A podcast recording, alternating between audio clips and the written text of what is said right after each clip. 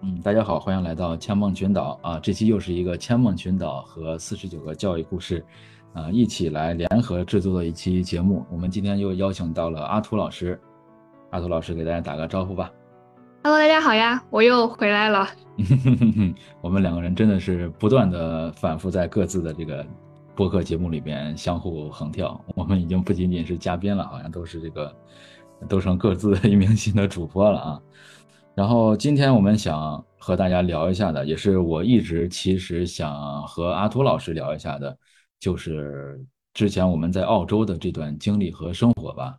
呃，因为这个阿图老师自己的这个电台节目《四十九个教育故事》，还有那个虚度时光，呃，里面其实我之前都听过。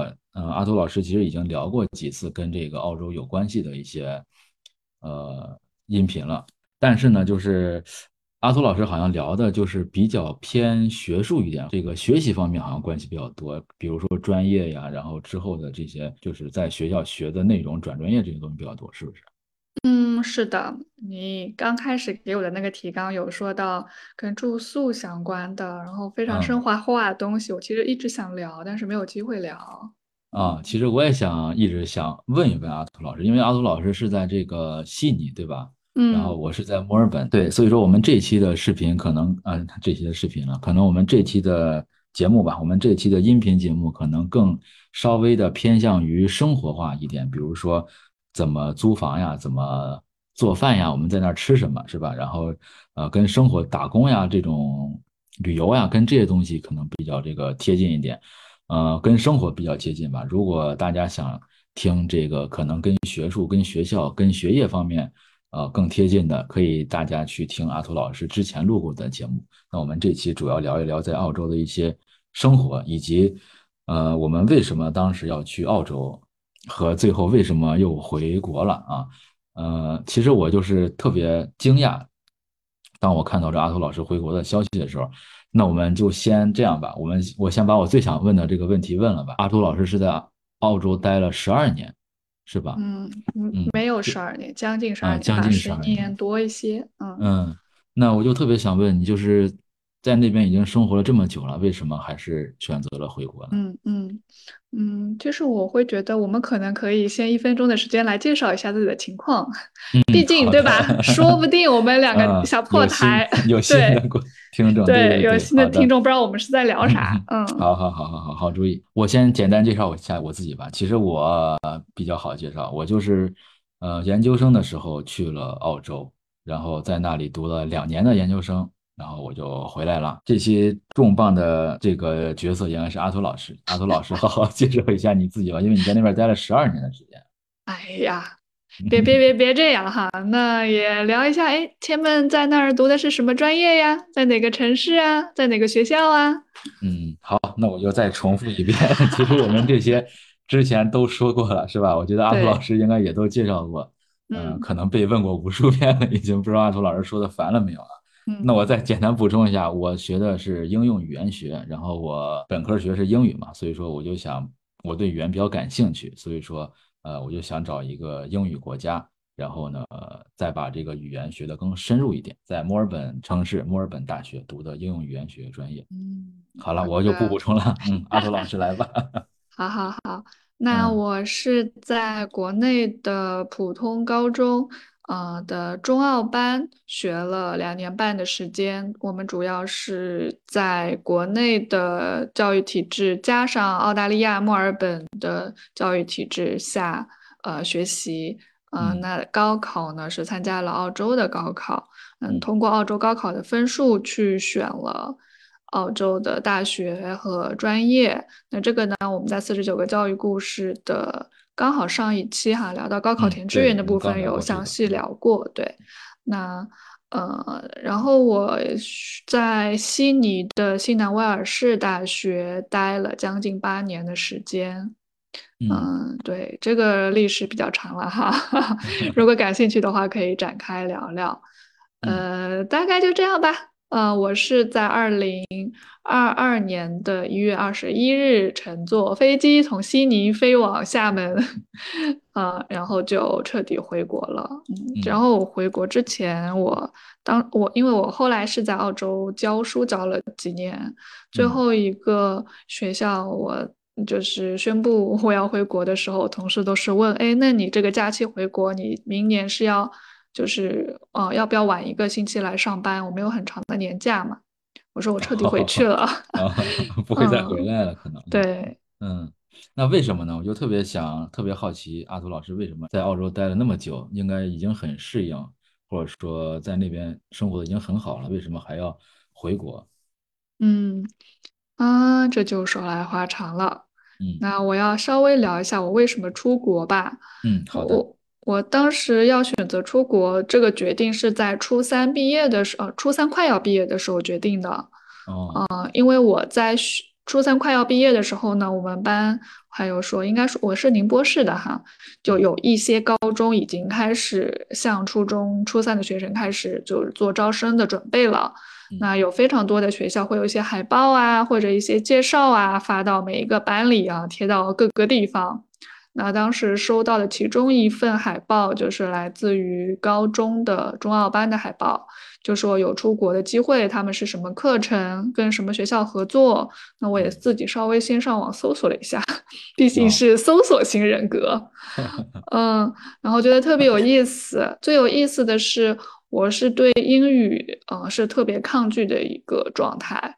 啊，也是以基于初中的英语老师对我和以及我父母的那种冰冷冷的状态，我当时心里就想，我这辈子一定要好好学英语。那出国学英语，在英语国家学英语应该是最好的选择。对，所以我就去做了面试。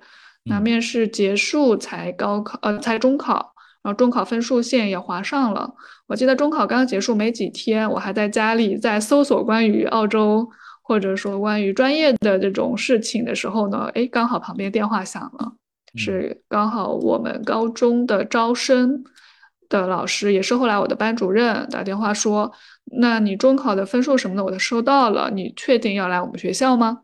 我说好的，是的，那就基本就是口头答应说我有这份 offer 了，后面也收到了纸质的通知，那就进入这个班级。对，所以我去澳洲的原因就是因为。我想气一下我的初中老师，嗯，就是你的初中英语老师对你可能不是特别的热情，但是你你没有说那我就不学英语了，反而是我非要把英语学好给你看。嗯嗯，但这个我为什么会有这么强烈的感觉？是因为我初一的时候英语非常好。哦，因为我小学没有怎么学，那初一英语它毕竟是基础嘛，它基本是从头开始学，我只要稍微努力一下就好了。那对于其他英语本来就很好的学生来说，他的差距跟我是很小的。嗯，对。那我只要比他们认真，我分数就会比他们好看。所以以学生的角度来说，我分数高一点，好像觉得我这门学科就学好了。嗯，那初二开始，然后到初三，我发现大家不仅比我学的早。而且课外比我补习的多，而且还是我们自己英语老师在给自己班的学生在做补习。哦，内卷从那个时候就开始了。是，所以我初一的时候，所有老师对我都很好，然后初二开始，大家默默的在自己的老师那边补习，然后从关系上，从分数上，就是还有同学的关系上，都变得非常的糟糕。然后初中也会有一些学校里的语言暴力。啊，那整个人就是非常抑郁的状态，嗯，就是有这种反差，会让更让我觉得我就是要证明给他们看。嗯，就是因为你没有花钱去上老师自己开的辅导班，所以说老师可能也有可能引导着别人针对你，是吗？啊，有可能。说实话，我初一的时候也去过我自己的英语老师家，他当时只是很小范围的在收，而且我没有付钱嘛。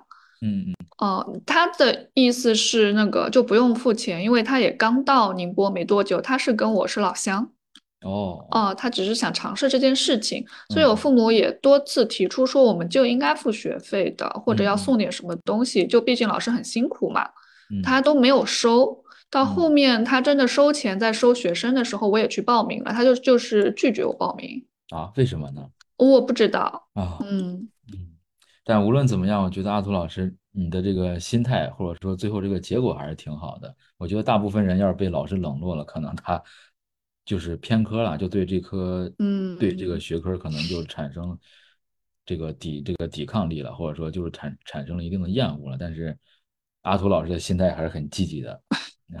我们对对对，大概就这样吧。包括大学后来选专业，也是刚开始选了一个我自己特别不擅长的专业。我学的是经济学，一开始那经济学是要选那个统计学的，要学微积分，然后要学各种统计类的东西。嗯，对，因为我数学不好，所以我要学统计学。啊，嗯。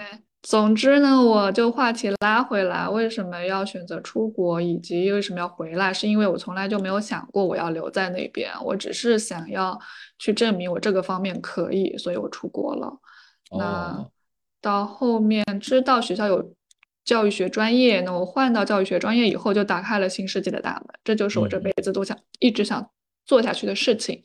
嗯啊，那到后面我毕业了也会有回国的机会啊。那嗯，后来想想，天呐，我回国我要去考教资或者考编制，又或者说去换一个其他的赛道做教育类的东西。但是我应届毕业生，海外背景，啊，然后是本科，嗯，然后没有家里的关系，嗯，没有工作经验，我怎么办？就是会想到面临求职这个事情，那我想想说，既然在海外，那我就积攒一些经验吧。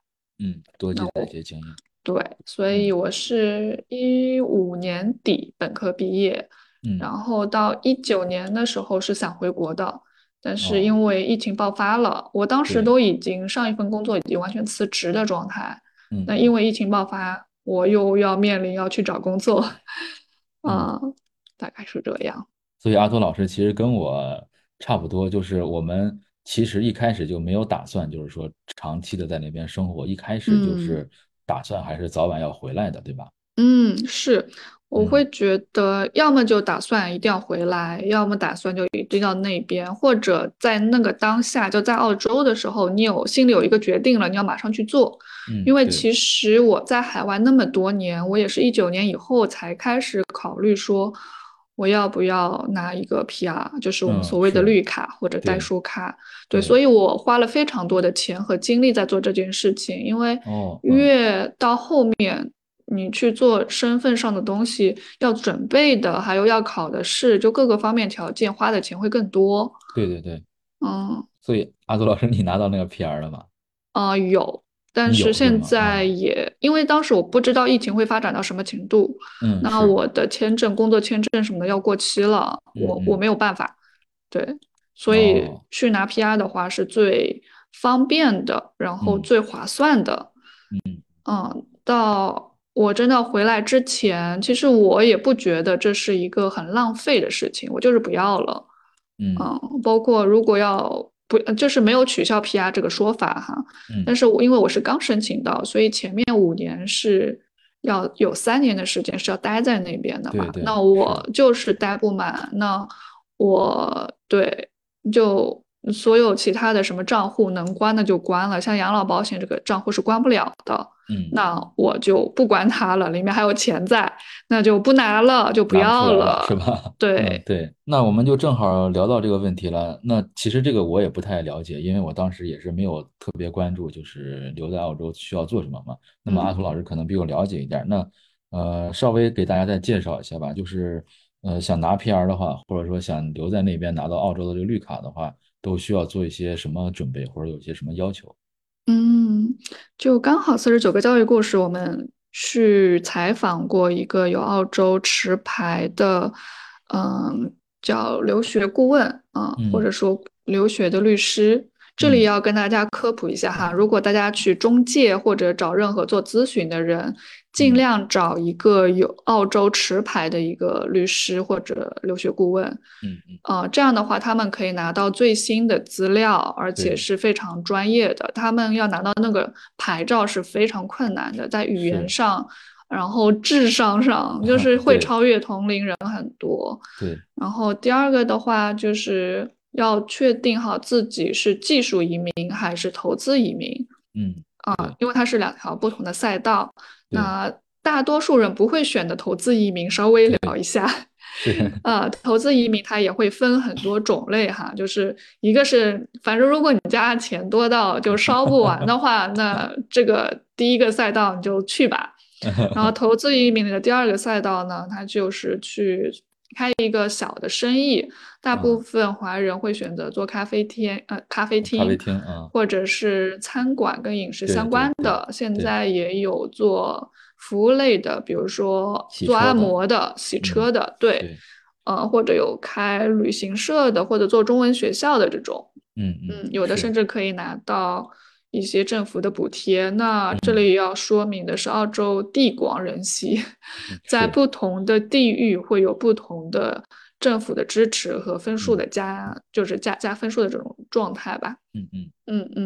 然后这是投资的状态，我就说这些。然后大部分留学生会选择技术移民。那技术移民的话，会有一个技术的列表，这个在澳洲的移民官网上就可以找得到。嗯。那像我当时要选教育学的时候，我也没有想着我要移民，但我们学校只有高中，呃，应该说中学教育。那中学教育当时是呃移民专业，所以我毕业以后想要选择留在那边也刚好可以有。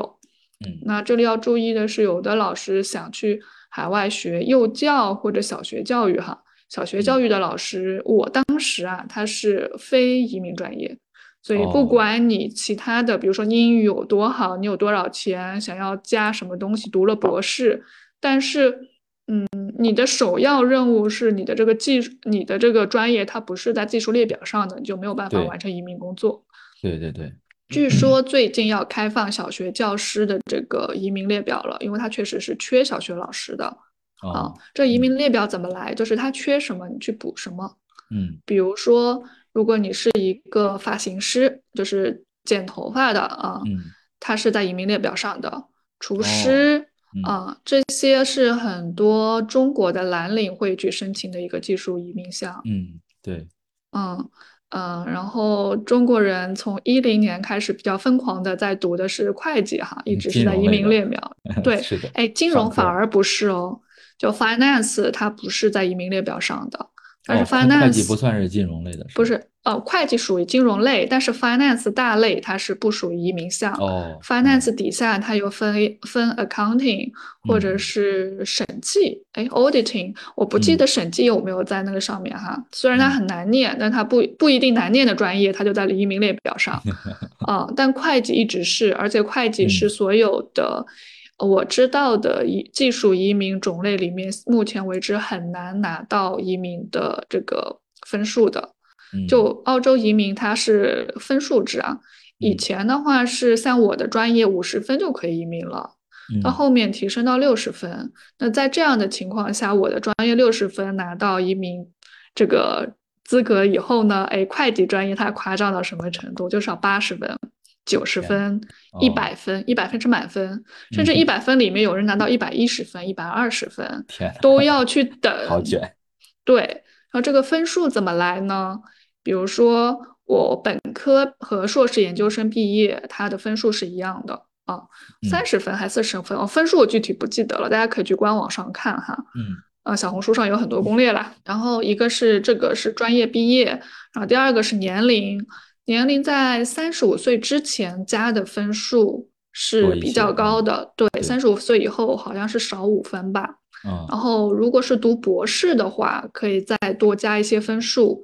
啊，然后后面的话呢，就是一些有人会听说啊，我去考了雅思，我去考了什么什么东西了。对，语言加分，语言加分的话是雅思七分加十分吧，然后满就是四个七啊。必须四个七，然后是四个八的话是加二十分。那现在雅思比较难考，它出了一个可以呃替代雅思的一个分数叫 PTE。对 PTE，嗯，对 Pearson 他们公司的 Pearson 也是，呃，全球来说比较大的一个教育出版机构，有非常多的书，非常多的英语书啊，大家去看，对，很贵很贵的书教材，嗯，不是不管什么科目的吧，然后英语本身的这个教材都是 Pearson 公司的，对他们出的这个考试是机考，就完全是电脑上考试，嗯。嗯，当时我身边很多人在考这个 PTE。呃，我我自己来说，PTE 它是打开了我另外一个学习语言的窗口。嗯嗯，它这个考试本身是非常非常非常难的，但是因为它是机考，所以它会有一些你不用英语那么好，通过一些技巧也可以拿到，可以达到那个拿到二十分满分的这个语言分数的。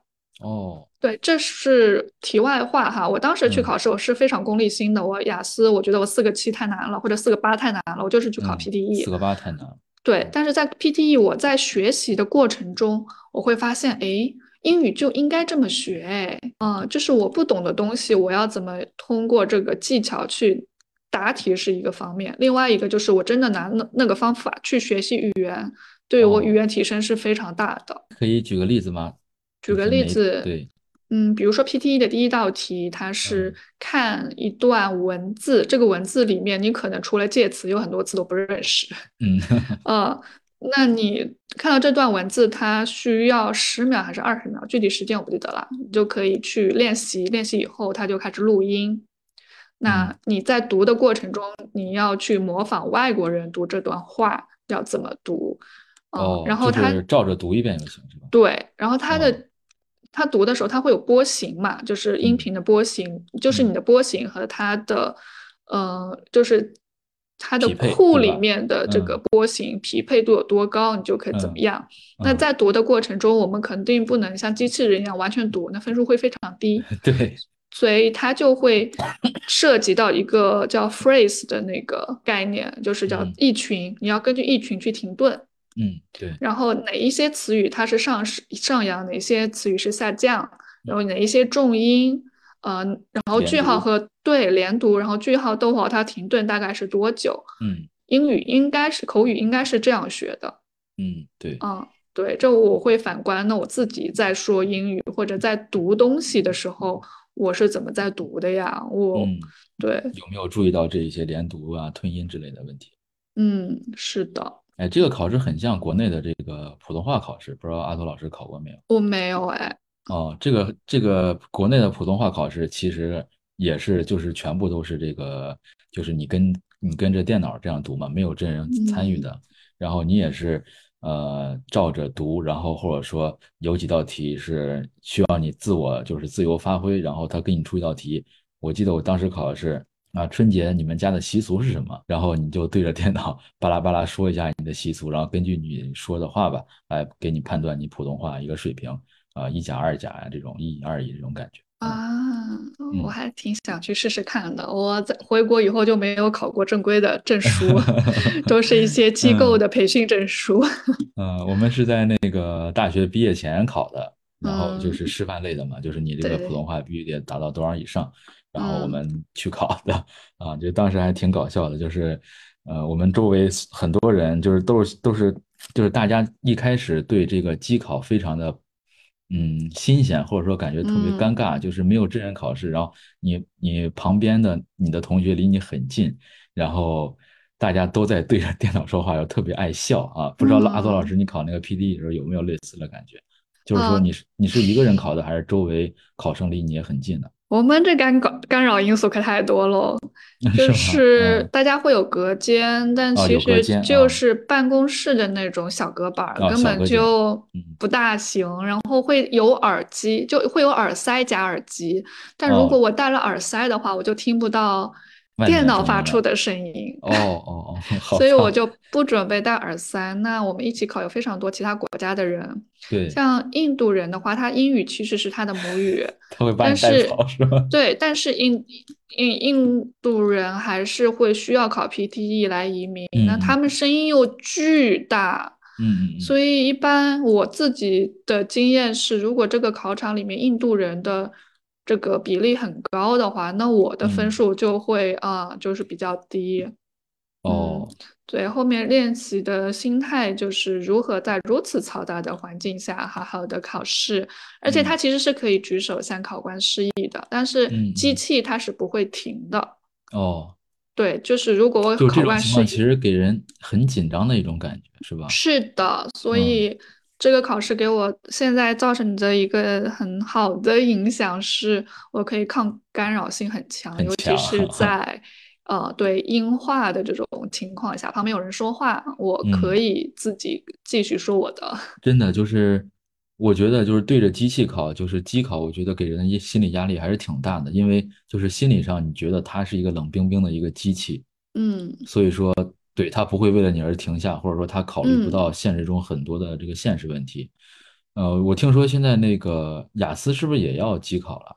雅思有机考，我当时就有机考了。对，我可以选择机考和人工考，是吧？对，机考分数出的还比较快。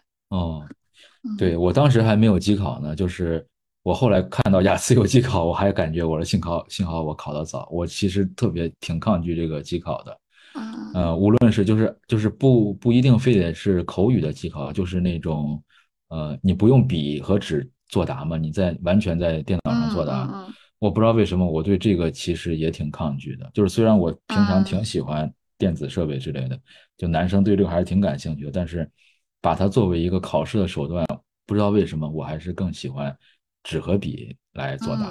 嗯嗯嗯嗯，可能是可以做笔记或者往前翻之类的，会有这样的心态在。对，可能是，嗯嗯。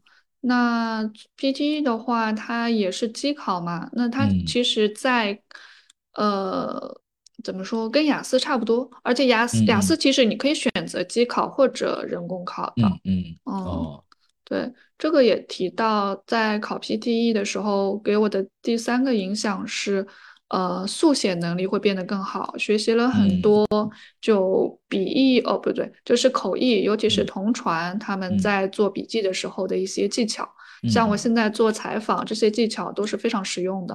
嗯嗯嗯。嗯，所以说这个考试其实还是挺好的设计的，对吧？就是对人类的呃，就是对咱们的这个语言能力其实有一定的帮助，不是说纯为了考试那种。嗯，对我其他人我不是很知道，至少我自己来说影响非常大。嗯，除了我之前刚才说到的，包括自己的抗孤独能力吧。那些各方各面都有提升，不仅仅是语言本身了。是啊，包括听人说话，嗯，对对对对对，对他有一道题是最后的几道题，我印象很深的是，呃，就是机器放一句话，它要三到十秒不等，就是英语，然后它有的话还会有连音，嗯，呃，还会有嘈杂的那种环境音，会让你感受到这是非常真实的，对对对，然后他说完以后，你要马上。用自己的语言把它复述出来，这是一个。第二个是，你是要 summarize 一下？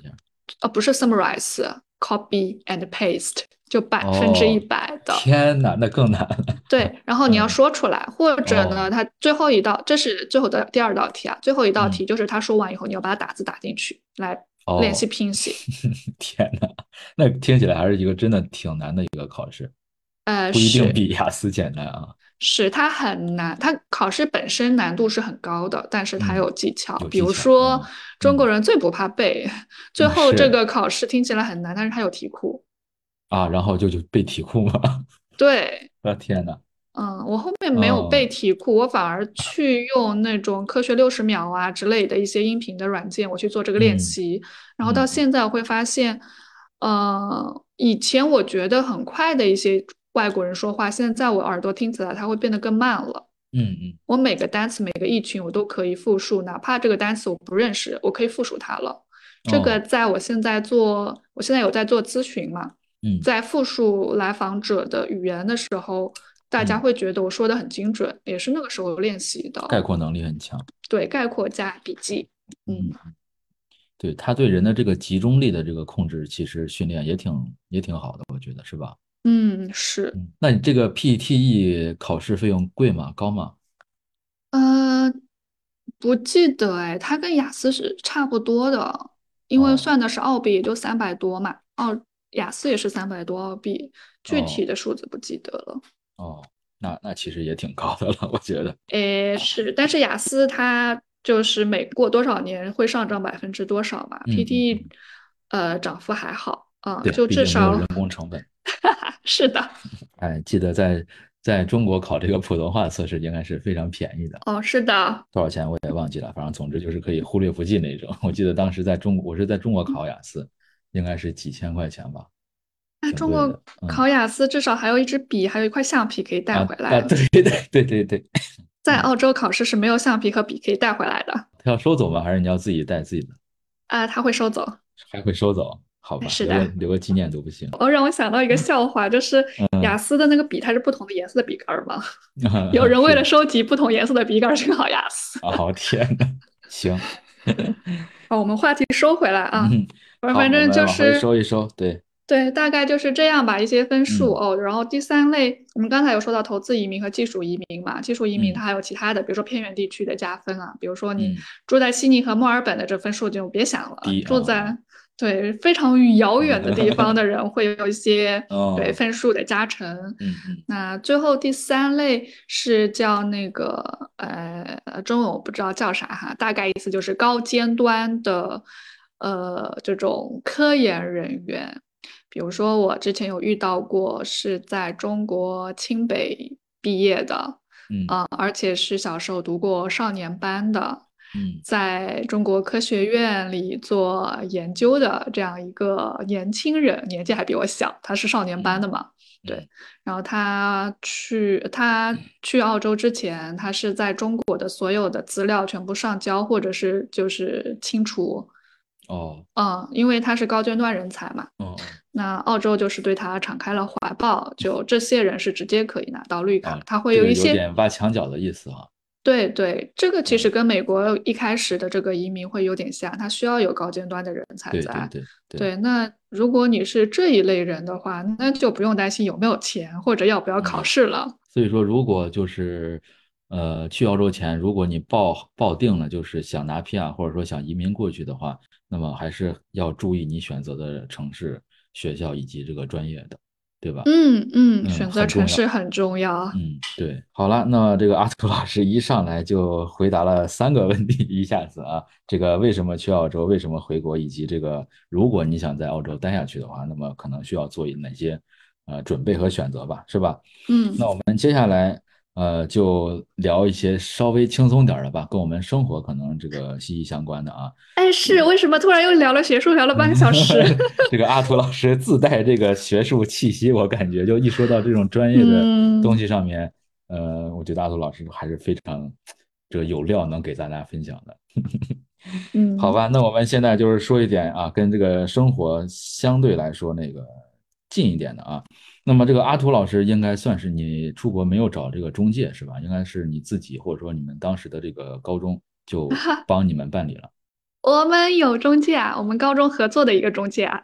啊，对对对，就是说呃也算是有中介是吧？对，但会比外面机构的中介会划算一些，靠谱一些，然后跟学校的关系会更好一些，嗯，成功率更高一些。哎，他不需要成功率，我们肯定会过去。啊，那你这个非常好啊！我出国之后吧，或者说就是大家问我最多的一个问题，就是要不要找中介？就是你出国，嗯，呃，我是找了中介的，就是我觉得，就是根根据我自己的这个感感受来说吧，我觉得还是有一个中介比较靠谱，因为，呃，尤其是就阿图老师高中出去，当时可能我们真的是对很多东西也不太懂，哪怕是当时我是研究生出去的时候。其实很多东西你是完全不了解的，然后你自己从头去做功课，然后花费的这个时间和精力，我觉得不值当，就还不如花点钱给这个专业的这个人。反正我是这个意见，就是说，呃，不是说难度有多高，是你在这件事上花费的这个时间和精力的这个成本值不值得？我觉得是这样一个概念。如果你要是更看重钱，或者说。那个不想花这个钱，那完全我觉得你可以不找中介，你自己要是英语水平可以的话，我觉得可以搞定。但是如果你就是我当时是，我当时其实跟很多中国人都都一样，就是咱们都觉得这个本科毕业之后，然后要么你就去工作，要么你就去接着读研究生嘛。当时我也是这个想法，就是中间没有 gap year 这个概念，或者说也没有说别的概念，就是我要紧接着我要这个六月份毕业之后，我七月份。就要去读研究生，就是当时我心里其实也是这个想法，所以说就我就不想说，万一我自己没有申请上，或者说哪儿操作失误了，还得再等个呃几个月、半年的。所以说，为了确保六月份毕业、七月份就能走，所以说我也是找了这个中介啊。找了中介以后，嗯，有没有什么很坑的事情？还是一切顺利？呃，我找这个中介相对来说很顺利，就是这个中介是在我们城市的，就是邯郸，它是有一个这个线下的办公室的，所以说，呃，我觉得就是那种纯线上的中介，我觉得我没有体验过啊，但是我感觉不是很靠谱，起码在我当时的那个年代吧，不知道现在怎么样了啊。我就是感觉，如果你能，如果你要找中介的话，可能还是找这个。能面对面看到他，然后他有一个这个办公室跑不掉的这种感觉，我觉得还是稍微靠谱一点。因为其实这个市场我觉得还是挺混乱的，我不知道现在怎么样了。但是我当时出国的时候，我感觉这个中介市场反正挺混乱的。嗯，是的，现在也很混乱，只有跟信息差相关的这种职业，它都会有非常大的黑洞，它就是真的是黑洞，把你吸进去，看不见底。反正我是实地去这个中介公司，他这个门店那儿去看了一下，然后他们这个中介公司还是相对挺大的，然后还会找这个，我记得当时是找的澳洲的参赞，还过来做过演讲，我觉得相对来说还是比较靠谱，所以说我就选择了这个中介。当然这个嗯费用也不低，反正几万块钱我记得是，反正也不我也不是也不算很低。哎我天，这么贵？是，反正上万了，我记得是。好的，我特别想去做中介。对，怎么说呢？我因为待在那儿时间比较久，所以这方面的经历 略微复杂。嗯嗯嗯，就像我刚才说到的，一开始你是直接直奔中介嘛？那我们是可以选择学校里合作的这个，我们叫澳中文化中心。嗯，然后算是一个官方组织，不是那种对比较比较官方的。嗯啊。然后第二个是自己去外面找中介，嗯，那然后我去了澳洲以后，就会有涉及到换专业，然后学生签的续签，因为换专业嘛，所以学生签肯定不够。对，那到学生签结束以后呢，呃，会有工作签证换学，就是换各种签证，嗯，续签，呃，还有要申请 PR 的时候又怎么样？然后对，就会有各种情况。那我经历过的就是这个叫呃学校合作的，嗯，然后在澳洲本地我也经过不同人的介绍去过不同的中介，然后也有在后来在中介工作的朋友们，嗯，然后也自己去转专业和申请过学生签，嗯，就这些大家可以想到的我几乎都试验过，嗯。然后当时为什么自己去申请没有找中介呢？是因为真穷，真的是穷到吃不起饭，快要没有地方住了，然后又签证快要到期了，那我就自己去做吧。然后我会发现，天呐，半个小时能做完的事情，在国内真的中介费要上万。我当时就想，不行，我要做这个工作，太赚钱了，太赚钱了，而且我是完全零基础，我都没有模板，我就自己完全去申请的。对中介做这个东西的顾问来说，他们都是有模板的，直接套模板就好了。对，嗯嗯，阿杜老师是在澳洲那边自己申请的，是吧？啊，是的。对，那你上网可能也比较方便。国内还有一个这个问题。嗯，有可能，还有包括换专业什么的，很多人也会去找中介嘛。对那其实所有哦，澳洲这里有一点很好啊，它所有信息在官方渠道都可以找到百分之一百完整的信息，包括中介跟你说的所有东西，你是可以在官网上进行验证的。啊，那阿图老师很厉害呀！你当时是应该还很小吧？应该二十出头。嗯，二十出头，嗯，那很厉害。好吧，也就对我当时自己做这些事情，大概是二十五周岁，我记得很清楚，因为二十五周岁可以申请啥来着？哦，对，移民是二十五到三十五周岁之间分数是最高的，所以二十四岁我没有选择移民的另外一个原因是分数不够。嗯嗯，对，就是哎，我突然想到这个，我那个中介，就我那个中介其实还是挺好的，但是就是。呃，怎么说呢？再好的中介，你也不要对他太放心，或者说你把所有事儿也不能全部交给他。就是你需要自己处理的一些事情，需要自己操心一些事情，还是那个操心一下。呃，反正当时我那个中介就是他给我买的那个机票，也不算是坑我吧，就是他给我买那个机票特别晚，就是我到那边其实已经错过了这个开学的这个 orientation 了。然后当时中介跟我说，我不知道是出于什么原因啊，他给我这个机票买的特别晚，我不知道可能是他忘订了还是说怎么样啊，反正就是错过了 orientation。就是我觉得这个 orientation 其实其实还是挺重要的，但是当时中介跟我说啊，没事，就是一个什么特别小的一个什么什么活动，你不用参加，根本无所谓。我当时就。就算是相信他了吧，但是我后来发现，其实我没有参加这个 orientation，然后对我一开始刚到澳洲其实特别不利，我很多事情完全没有头绪。嗯嗯嗯，那我们现在聊聊 orientation 它是什么呢？嗯，对，这个主要阿图老师聊吧，因为我没有参加。啊，这样啊，他每个学期都会有 orientation。啊，对，所以我每一学期都 去。后来我就不想一去参加了。嗯，那阿托老师来吧，我是一次都没有参加过。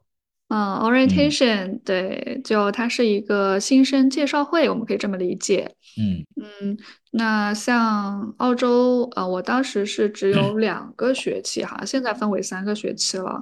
嗯，就是他们的第一学期是从三月份开始的，二三月份就国内过年，然后澳洲开始开学，这是比较大的一个 orientation。那有的学校 orientation 它会有一整个星期，所以我们又叫 all week，就是 orientation week。呃，就是新生进去以后会有一些呃学校里学生组织的一些社团会摆摊，这跟国内的大学应该差不多。嗯，还会对招新，还会有一些呃学校的介绍，比如说哎学校的这个地图 有小导游带你走一遍，然后不同的摆摊摊位会有些吃的玩的。嗯，然后告诉你学校的这些设施怎么用。其实 orientation 我虽然每次都去，但是我都是去吃去玩去了。呃，很多呃抽奖，我记得对对是吧？对，还有一些学校里资源相关的，学校一些隐藏的，其实官网上可以查得到的一些福利，尤其是留学生的福利。包括很多现在我回国以后跟以前的一些同学聊，他们都不知道有这些福利。嗯，啊，这个在 orientation 它上面有的会聊到，包括学校你在学校期间，有的人想出去工作嘛，很多留学生会想到去餐馆擦盘子什么的。其实学校里它是有一个专门叫 career 部门的，对对对，是可以去里面找一些你跟你专业相关或者你感兴趣的一些实习岗位。对，嗯。这对，所以 orientation 它很重要。那有的学校它可能只有一天，有的学校三天，有的学校它是一整个星期的。是的，对我当时就是我没有参加嘛，然后我后来，呃，因为我刚到澳洲的时候，我就是大家英语应该都不是特别的优秀，反正我当时也是，就是呃，尤其是就是一些学术语言，你写那个也不是说语言吧，就是这个论文的格式呀，或者说你引用的一些就是一些术语，你可能不太知道。就是我当刚到那儿的时候，我就是对这个什么 APA 格式就完全不了解，什么都不知道。但是其实这些在 orientation 的那个，尤其是图书馆的那个 orientation 里边都给你介绍过。然后就是还我那个学长还跟我说，就是如果你就是特别需要帮助的话，你还可以就是莫大可以就是预约这个图书馆的一个专门的一个辅导。就是这个可能澳洲是不是学校都有？学校应该都有，优根都有是吧？就是说对。有一个专门的人，他会帮助你，应该也是留学生的一个小福利吧，就是可以帮助你把这些东西，他会给你教教，就是从头到尾他教你一遍，而且是一对一免费的。是的，是的，然后你还可以那个把你的论文写完之后拿给他看，他还会帮你改。当然不是说，当然不是帮你写，就是帮你改一些是的内容，这个都是免费的。一学期好像。我忘记是几次了，应该是每个人一学期有三次还是几次？我们是三次，三次是吧？对，就是说一学期你可以有三次这个机会。我觉得这个真的非常好。我刚到的时候我是完全不知道，我就特别焦头烂额。后来也是很幸运的跟一些学长交流了一下，才知道有这回事儿。嗯嗯，这里又是学术部 部分。好，你继续。对，反正就是 orientation，大家能参加一定要参加。就是这个中介很多事儿，你可能也不要全信他，就是很多东西需要你自己去操心的。然后还有一个需要你自己操心的，这个也是我觉得中介反正有一点儿不是坑我吧，但是就是没那么细心，可能就他都没有告诉我需要自己选课这件事，我都不知道。我也是，你也你也是。那我们都是踩过相相同的坑，就是到了学校之后，第二天上课了，我还没有选课呢。我还就是特别那种逍遥自在的，在在在那个家里面待着，然后我是跟我一起住的一个同屋，然后他告诉我了，他说那个他说你选的都是啥课？我说什么叫我选的都是啥课？他说你不会还没选课吧？然后在哪里怎么选啊？不知道，完全不知道，就没有参加 orientation 的话，这些东西你完全就是需要你自己去摸索的话，真的特别困难。还好我那个同屋帮了我一下，他也是莫大的，然后他是读本科的，我是读研究生的。然后他也是帮我，就是我们一块儿把这个课给选了，我第二天才有课上，要不然 真的很很痛。要是是不是错过那个时间，就是课开始了，是不是就不能选课了？这个我还不太。一周之内，一周之内是吧？对，一周之内你还能换课，因为有的学生他上完一周发现这课他不喜欢，他可以换嘛。嗯嗯，那还好，那还好，那我 对。没有死还有选完课要知道自怎么去哪里看 handbook。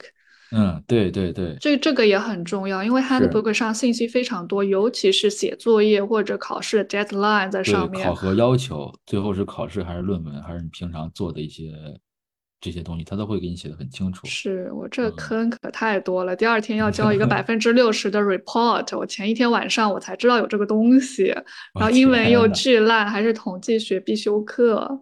嗯，就当时也没有人告诉你嘛，中介也没告诉你。对对，然后那课我就挂了呀，我我我做不出来呀，对啊，所以在澳洲我有挂科经历，对，所以我也觉得比较中国的高考要选什么专业，我觉得出国留学选。课这个事情，还有怎么去安排这个时间，确实有同学需要咨询吗？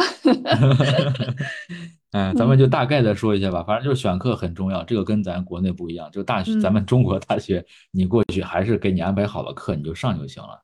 哦，但是对，就是中国的大学嘛，就是你选好专业之后，你就等着，然后就跟高中没啥太大区别，就是轻松一点的高中嘛，就是你的同学。都是这个专业的同学嘛，就是大家这个这个班里的人他是不会变的。但是在澳洲的大学和研究生，他不是，他是需要你自己去选课的。就是一个专业的人，你选的课不一样，那么可能你的这个同学是每学期都不一样的，嗯，不存在这个三年四年下来都是一拨人。嗯，这里我可以再分享一下，可能我我只一呃本科研究生在一个学校哈，情况不大一样，那也可以分享一下，就是本科和研究生选课的这个状态是不大一样的。哦，就因为本科生的人数基数比较大，所以开的课比较多，那又是因为是大一大二的基础课，所以有的课它。这个 lecture 我们叫大的那个阶梯教室上的这种课只有一个小时的，尤其是商科哈，它呃，比如说一个星期周一和周五的下午两点到三点。我一开始看到这个课的时候，我以为呃就是周一和周五可以自选，就周一去也好，周五去都好。结果发现它是一个课被分成了两部分，所以两部分都要去。对。然后，但是研究生呢，他课都是比较重量级的，他可以两到三个小时完成一节课，所以他整就看那个课表，就大一的课都是很散的，研究生的课它是整块整块的，甚至是有晚上六点到八点、八点到九点这样的课，因为有的人中午十二点到一点的课呢。对，中午课很正常，研究生的课晚上比较多，是因为有的人他是上班的。所以他要安排晚上五点以后的课给这些研究生去选，所以是整块的。但是呢，他选的课的时间比较就是阶段比较少。嗯嗯，本科的课他课那个课比较多，比较散。而且这里有一个呃有趣的点是，留学生有权先选课。留学生选完课以后，剩下的这些时间是给本地的 local 来选课啊？是吗？这个我都不知道。对，这 是本科才有的，因为研究生的课本身比较少嘛，选课你最多就两三个选项，你就选什么时间去啊？比如说 A 课，它可能有三个时间段开，那你就选一个时间段去啊。但是呃，就是本科它分那个 lecture 和 tutorial，就是大课和小课辅导课，对，所以它会打得很散。那为什么？就是 local 选的晚，我自己的理解啊，因为本科就留学生的那个交的学费是 local 的好多倍，本身就是贵的，它会有更好的服务。然后第二个是因为呃 local 它本身就住在那儿，或者知道一些本地信息，他住房交通会比较方便。留学生的话，如果选晚上的课，回家会不大安全，所以考虑到这个，留学生可以优先选课。嗯，那还是挺人性化的。嗯，好，我们又聊了一些学术方面的东西，停不下来。嗯，好，那个选课我们说完了，那现在我就是想跟阿图老师回忆一下，就是你还记不记得你第一天到澳洲是一个什么样的情境？那是二零一零年的七月一日上午八点。记得可清楚呢。嗯，从上海东方航空直飞悉尼，天哪，那是我人生为数不多的，就是直飞那么长时间，十二个多小时是吧？是。到了悉尼以后呢，我没有买那个国际漫游的卡，当时也没有微信啊，没有网络啊，啊对，也没有智能手机啊，对对对对对。嗯，那我同行的我高中同学哈，嗯。哦，我们是呃，他是当时是有苹果手机的，比较早哈，就是最最早的那那种三三 GS 啊，三 GS 啊，啊三 GS 对，嗯嗯，但是呢，就就 WiFi 覆盖率啊什么的，当时反正就比较落后吧。对，我掏出五十块澳币，嗯，都是整的，然后去花店。就是买了块巧克力，就会有一些零钱，拿公用电话打的电话，给房东打电话，我们到了怎么去？就是房东就告诉我们地址，然后我们去。哦，我们因为我们的自己没有找中介嘛，所以我们是自己在网上在 QQ 群里面联系到一个租房的房东，他也是留学生，嗯，就是自己找了个房子，然后两个人打车就就去了，对，大概是这样的。对，没有人安排接机是吧？没有安排接机，是因为没有中介，所以你说你要买机票都是中介安排的。我在想说，这个中介服务是真好啊。对我当时是机票，还有这个接机，还有这个呃住宿，都是他们都替我安排好的，就是你自己不用花太多心思在考虑这些事儿。嗯。啊，这里我要提一下学术的东西。嗯，好，就是有的学校它是有那个学校的班车的，他会去把留学生从机场送到学校宿舍或者其他的 home stay，或者你租的房子是有免费的啊。这里划重点，这是免费的服务，留学生们可以用起来。嗯，啊，这个本科还是研究生？研究生还有吗？都可以，都有是吗？是的，只要你是这个学校的学生。哦。好吧，我又又又又 get 到一个盲点。哦，盲点可多了的。来吧，这这期丫头老师应该能给我补好多我的盲点。好，反正我记得当时是，呃，就是我们就是下飞机之后，还第一步就是先要出关嘛。嗯，是吧？哎，就是出关的时候，阿图老师，你当时还记不记得？就是你的呃，对澳洲的第一个感受，或者说你语言方面当时有没有一些比较有意思的事情，记忆比较深刻的事情了？嗯，我没有哎，我们因为高中读的是中澳班，我们在高二的时候会有一个游学，去过一次，所以都比较顺了。我们当时也是飞悉尼，嗯，对，所所以说澳洲图澳变化很少的，包括比较有意思的是，我们第一次去住的是那个公寓式酒店，那我跟我那个同学第一天呃第一次去。住的那个房子就是那个公寓式酒店，它后面往外卖了。嗯，对，所以我们住的地方，我们去的地方，我们去的学校没啥太大变化。对，哦，就相对来说还是挺熟悉的，而且你当时是有这个同行的同学一起。啊，是的，而且当时电子词典在手，天下我有。电子词典，啊，好有年代感的一个东西。嗯。那你呢？有什么有意思的故事？我就不一样了，我是一个人去的，然后之前也从来没有来过嘛。嗯，虽然做过准备，但是毕竟很多东西你还是准备不到，就是很多盲点我真的还是不知道。我当时反正就是记得刚下飞机的，然后就是走在那个机场里嘛，就是感觉呃遍地都是中国的广告，我当时就是这个感觉。不知道不知道阿童老师当时你是一零年，我是一六年。就是不知道你去的时候有没有这个感觉哦？那从上飞机到下飞机到下飞机的这个 出租车上，我可以看到的是 ICBC 茅台。对对对对，嗯，就是中国建设银行这个广告，我的天，在那个机场还有在机场路上又特别大，就是建行这个广告，我当当。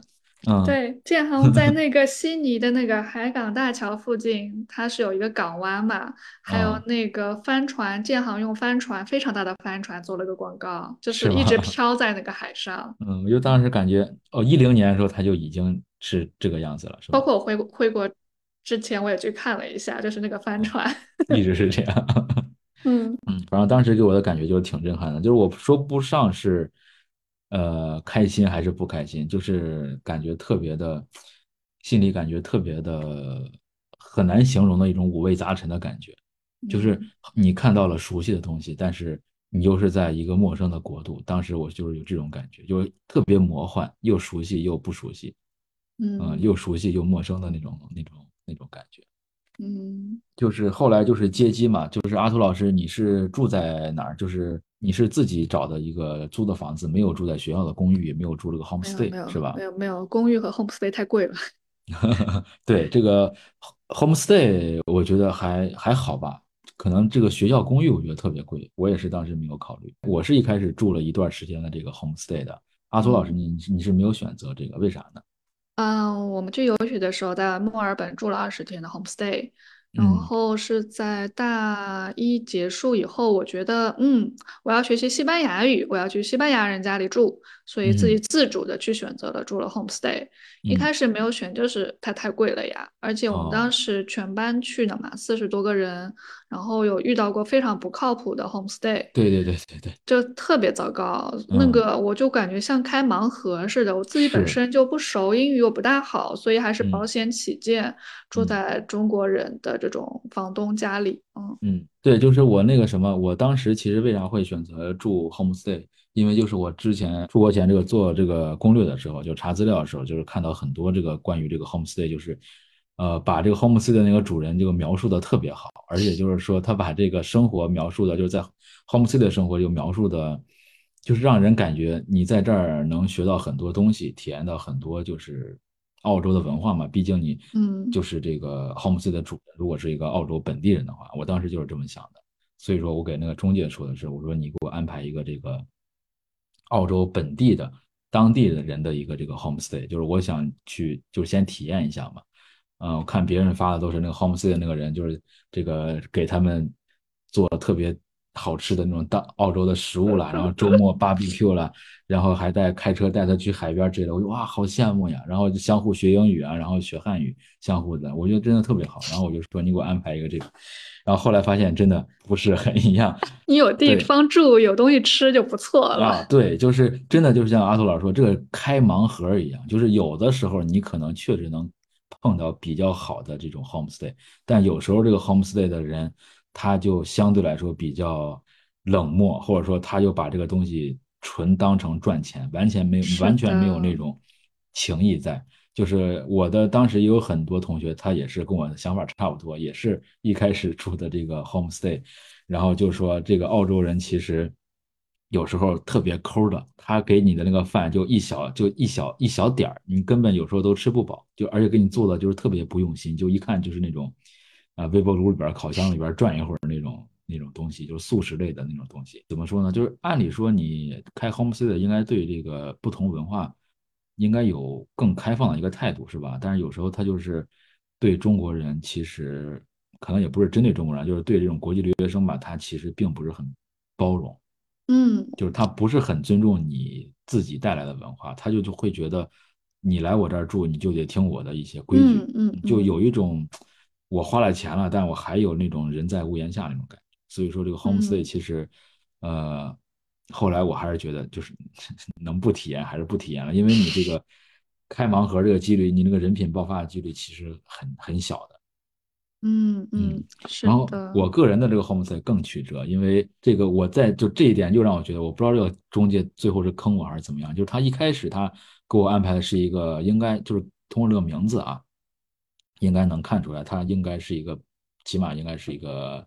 澳洲当地人的一个开的 homestay，但是后来临行前，这个中介告诉我说，这家人突然有事儿啊，不能那个接待你了。然后我给你换了一家，换了一个当地的华人开的，一下子我这个预感就不好了，因为我不想跟华人住一起，我就想体验一下澳洲的本地的那种文化嘛。然后我当时就不是很那个啥，但是你这个已经临行了，那个时候真的也不是不太好改了，而且这个中介之前给我的感觉还不错，我也没有跟他太多纠结。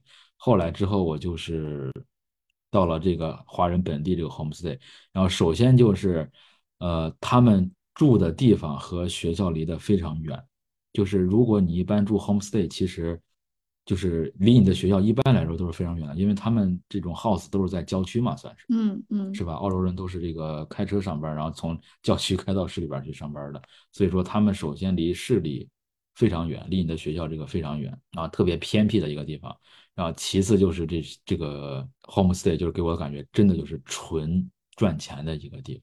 嗯他不会把，他没有那种我想象的，就是我一开始觉得还可以，就是，嗯，那个都是中国人，你在海外相见，老乡见老乡那种感觉，可能还是我想的太单纯了，就是他完全不会把你当成一个这个同胞，他就是把你当成一个赚钱的一个工具。咱改天可以再细讲一些，就是 homestay 和租房的，今天我就先不多说了。总之就是 homestay 其实不是很推荐，然后这个学校自己这个公寓，我觉得反正我没有体验过啊，可能也我觉得也是太贵，是吧？那个确实太贵了。嗯嗯，关于住宿我们可以另开，有的我因为在那边的同事啊、朋友啊比较多，然后也去他们家参观过，不管是 homestay 还是学校的公寓，公寓又分很多种，嗯，可以给大大家一些。呃，带来一些经验吧。好的，那我们改天再专门这个开一期这个住宿的，嗯，反正就是这个租房吧，我觉得应该是首选，嗯，对吧？就是总结一下，就是澳洲，如果你去读书的话，我觉得，呃，能自己租房就自己租房在那边啊，不要去住这个 homestay 或者学校这个公寓。嗯嗯我个人的感受是，现在的留学成本是真高呀。嗯，就从学费上来说，它每年都有一个涨幅嘛，百分之多少？对。而且它这个涨幅是一个学分多少钱？它是按照一个学分来算的。一般来说，一门课是六个学分，至少要修满二十四个学分。这研究生的话，至少。那本科会更贵。嗯。呃，然后再加上。租房现在房价就是全球都很贵啊，澳洲也非常的贵，贵到离谱。嗯，呃，交通费也贵。对，交通费太贵。餐食还好，如果自己住、自己住、自己煮的话就还好。嗯嗯，是的。呃，然后对，学习资料也巨贵，而且巨难用。如果可以的话，自己在海外啊，可以用淘宝，就 哪怕淘宝海运都很便宜，就不要在海外当地买。对，大概就是这样。对，那既然我们聊到这个，这个阿祖老师刚才提到这个做饭，那我们就聊一下这个话题啊。我其实对这个话题特别感兴趣，就是如果你选择自己租房的话，你这个住学校公寓也好，或者说你这个 homestay。是有人帮你解决这个饭食问题的，但是如果你自己租房的话，你要自己去搞定一日三餐的，对吧？这个阿图老师，你当时应该是大学本科的时候就出去了，那你当时还是我觉得还是挺小的，你是怎么搞定你自己吃饭问题的？就自己煮啊，自己做饭吗？对啊，就是哎，这什么玩意儿？那也得吃完的这种状态。哦，那你出国前锻炼过厨艺吗？哦，从来没有，从来没有。但 是我是从一年级开始就自己开始煮早饭，所以就很简单的这些东西，我知道至少知道灶台怎么开，微波炉怎么用。那你还是懂这个做饭原理的，对，而且一直是看着我妈做饭，我会在旁边就是看着，对，所以也没有人教，也不想去网上学。嗯，好的，夕阳来了。来，请坐。我们聊到做饭问题，当然你也可以参与讨论嘞。来打个招呼。弹幕过来。Hello，Hello，Hello。我把这个模式看一下，默认模式。好。睡醒了。睡醒了。睡醒了。嗯。嗯，我们刚才聊到在海外，我一个人怎么解决一日三餐。我有尝试过，有一个学期里面有一半的时间是在外面吃饭的。然后那个尝试以后，我就几乎没有在外面吃过饭了。为啥？太贵吗？嗯，一个是贵，第二个是油很多，就是到后面有点厌食了。就是每家餐馆，尤其是华人餐馆，感觉味道都是一样的。啊，对，嗯，是。那我们还是先说这个自己做饭。我特别好奇，阿图老师你自己都做什么，或者说，呃，从哪儿买菜？这个我觉得挺有意思的。啊，嗯。就是一开始少年不懂事，在一个叫做 IGA 的地方啊，那个超市买菜，那可是全澳有名的又贵，东西又不怎么样的一个超市。嗯，但我们学校附近最近的那个超市就只就叫 IGA 哈。然后后面我会发现，哎，我那个专门卖蔬菜、卖肉的这种店里好像更新鲜、更便宜哦。嗯嗯，然后后面就搬过几次家，发现啊，澳洲有两大那个就是叫什么连锁超市啊，Coles 和 Woolworths 哈。对对，在这两家店里面，可以在网上看到他们的价格啊。那线下和线上价格会有稍微的不一样，那也无所谓，可以选择。网上购物啊，那我还是比较喜欢在超市里逛的感觉，所以后来基本就是在这两家店，或者偶尔会去海鲜市场啊，或者叫农夫产品市场去买菜。咱中国的菜市场嘛，相当于是吧？啊，菜市场，对。嗯，对。嗯，阿拓老师还是主要在超市里边买。对啊。啊。我主要工作和生活离城市比较近。嗯，你呢？我一开始也是在这个超市里买，但是后来我发现 这个 Woolworths 和这个 Coles 还是有点贵。嗯，那个哦，墨尔本有一个比较出名的菜市场叫这个维妈，不知道这个啊，知道维多利亚啊，对，就是我经常去这个算是一个大的菜市场，去那儿买菜。然后我是一般一买买一周的东西，然后回来囤起来，然后就够一周吃嘛，然后就自己做着吃。你你阿图老师你是？每天买啊，还是还是买一周？我基本买一周。你刚才说的买一周是吧？把维妈叫成 那个菜市场，来来，稍微介绍一下维妈的历史，好吧？让大家觉得它像是个代卖场似的，人家是有很有历史的，好吧？啊，维妈的历史，你让我介绍吗？一句话介绍也行吧？啊，它没有什么历史，澳洲就没有什么历史。就是这个号称南半球最大的一个露天的综合性的市集吧，可以这样说吧？啊，是。就是，但是这个说法很讨巧，就是在澳洲，你随便碰到个东西，都它都叫，它都把自己叫南半球最大。对，就是说它是一个特别，它那儿也有卖包的，也有卖这个这个皮货的，然后也有卖海鲜，也有卖肉，也有卖菜，也有卖就是衣服的，就好多的东西吧，纪念品。啊，但是就是一个比较综合性的露天的市场，然后后来我一开始我不是在 homestay 住嘛，嗯，后来我就搬到了这个呃那是 city 里边，然后就住在这个维妈旁边正好，所以说我就经常去那儿买菜。然后我发现其实澳洲人就是咱们中国人还还好像还是没有说一买买一周的习惯，是吧？就是反正我现在是，我要是现在自己做饭，我就买今天这顿的，或者说。顶多一两天的，我不会买很多很多。但是澳洲人，我发现就是他们逛这个菜市场也好，逛这个超市也好，要么就是开车来塞满后备箱，要么就是自己推一个那种小车，然后也是把那个小车装满才会回去。就他们一次买好多东西，我发现，嗯嗯嗯，是吧？他们的这个出门的成本好像比较高，我感觉。嗯嗯嗯，我现在一周买一。就是一买买一周的菜，或者一周买两次菜的习惯，也是那个时候养成的。哦，你现在还是在在在深圳？嗯，是的。哦，嗯，一个是方便吧，出门确实就是很很麻烦。嗯，然后也也没有第二了，就是就是很麻烦。听出来，阿杜老师，阿杜老师应该是不用每天固定上下班的那种人群，太羡慕了。啊，是，那我也有固定上下班的时候，但也是周末去买菜。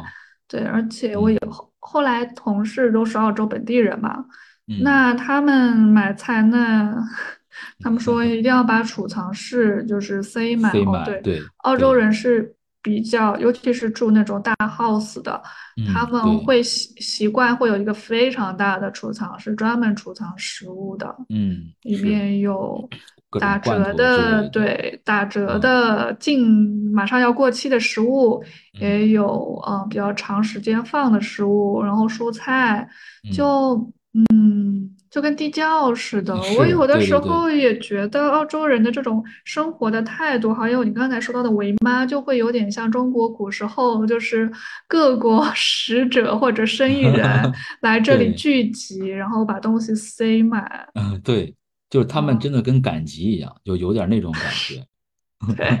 对，就是，呃，可能也有好处，但是给我的一个感觉就是在澳洲出行其实不太不太方便。嗯嗯嗯，就是我现在，反正我现在这个状态，就可能中国的一些城市也是，就是可能北京、上海吧，我觉得啊，就这种大城市发展到一定的这个阶段确实会造成出行成本高。我之前在上海也是，就是很少会有那种自己做菜，然后每天买特别新鲜的。但是我现在在这个小城市嘛，邯郸就是，就是你下班回来一路上，就是你下班的路上有很多在路边那种摆摊那种小菜，就卖卖卖菜的。然后很多就是熟食也有，就特别方便。就你想买什么，你一定就是你买当天的就行了，就不用说一气儿买好多那种感觉。那阿图老师，你一般都做什么呢？我很好奇。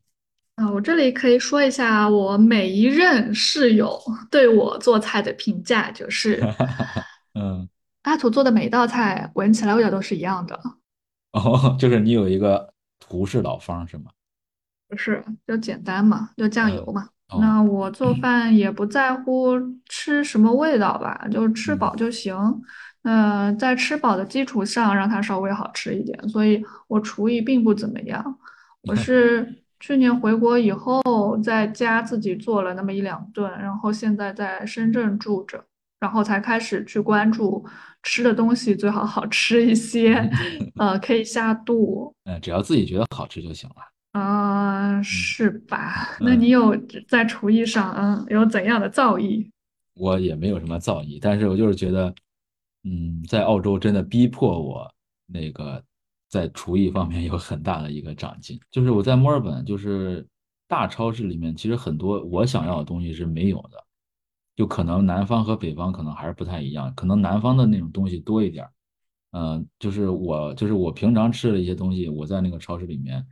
反正是很少见，就是在中超啊，对，在这再给大家说一下，就是那个如果你想在澳洲买一些这个中国的或者亚洲的产品的话，最好还是要去这个专业的这个中超，这个里面就中国亚中国超市嘛，或者说叫亚洲超市，它里面可能卖的咱们熟悉的东西比较多，包括蔬菜，比如说韭菜啊，韭黄，啊，甚至还有辣条，辣条，对，主要是蔬菜，有的在那个。嗯，当地超市是买不到的。对，是还有一些就是调味品吧，就是比较那种什么十三香呀，然后那个五香粉这种东西，在那个澳洲本土超市，反正我觉得好像不太多，但是在这个中超里面可能就能买到。是各种泡面、大白兔奶糖，对对对，各种。所以我就是我自己一开始其实我也不是很会做饭，我真的是在澳洲被硬生生的逼出来。做饭的，因为为啥一定要自己做饭？首先就是在外面吃，我觉得挺贵的，在澳洲，真的比国内要在外面吃要贵好多。而且我当时就是，我不是说一到澳洲就有工作嘛，我当时到澳洲的头半年是没有工作的，就是纯上学、纯花钱那种。就是你在外面吃一一碗面吧，就是你别管是吃那个日式的，还是中式的，还是澳洲本地的一些西式的，就是你吃最基本的东西。在墨尔本，我觉得都得最少得二十刀、十五刀左右，嗯嗯嗯，是吧？就是最基本的填饱肚子的东西。这样的话，就是你刚到澳洲，绝对会要算汇率的嘛，就是大概就乘以五嘛。我觉得我吃一碗那个东西七十五块钱，我真的受不了。嗯，所以说我就一定要自己做饭。我觉得在澳洲你自己做饭买食材的话非常便宜，嗯，就我一周可能都花不了七十五，如果自己做饭的话，嗯。啊，但是你要在外面吃的话，你一个月啊一一顿，你可能就要花很多钱。所以，嗯嗯，我就是反正还是推荐大家到澳洲，首先是自己做饭，因为外面首先比较贵，其次就是我觉得很多东西其实，嗯，还是就是我我是吃不太惯。阿苏老师刚刚也说了，就是你也好像不是说特别能吃得惯，是吧？我还好哎，我没有吃不惯的东西。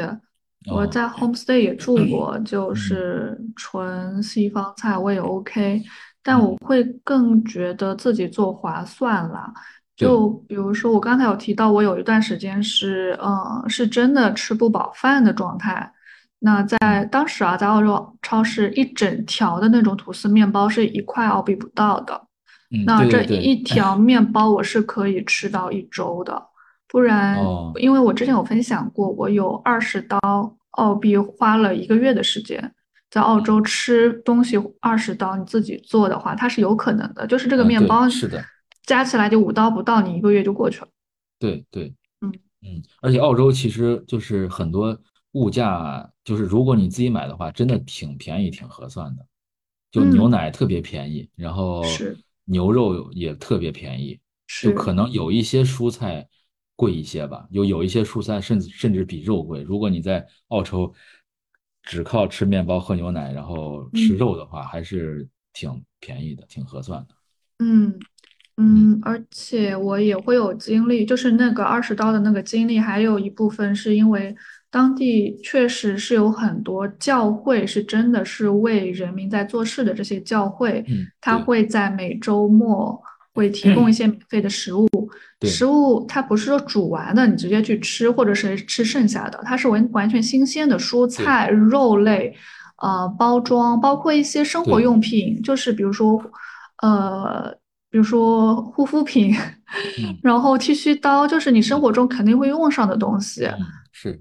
对我当时是没有办法，所以我就去了。我也会观察到，呃，确实是需要帮助的人在那边排队拿，就不会像我跟有的同学在分享的时候，他们会觉得，哎，那我们也去吧。然后我也会观察到，真的不需要这些东西的人，他会在旁边有一些做志愿者，或者说，呃，去捐助。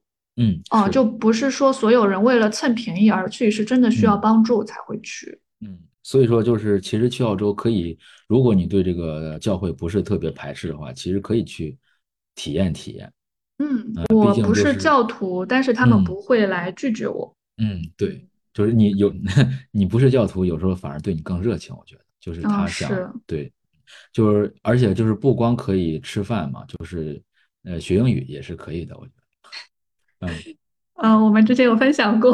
对对对对对，啊，就是这个教会其实给你提供了很多的，呃，就是帮助你的一些服务嘛。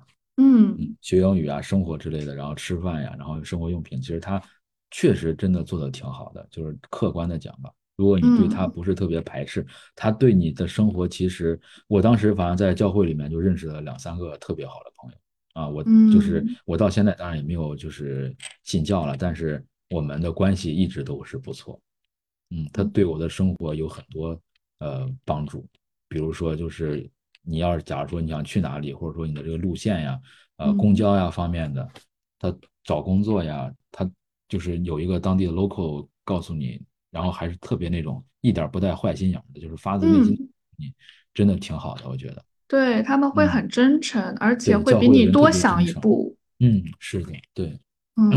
这里可以分享一个有意思的事儿哈，就是这些需要帮助的人去排队拿免费的食物嘛，会有很多人其实是开车去的。那我们传统的中国的思想里，就是有钱人或者中产以上的人才买得起车。你还这样是吧？对，但是在澳洲车它就是很便宜，油价就是很便宜。而且就是因为澳洲的公交太垃圾了，所以有有些地方你不开车你没法去。是。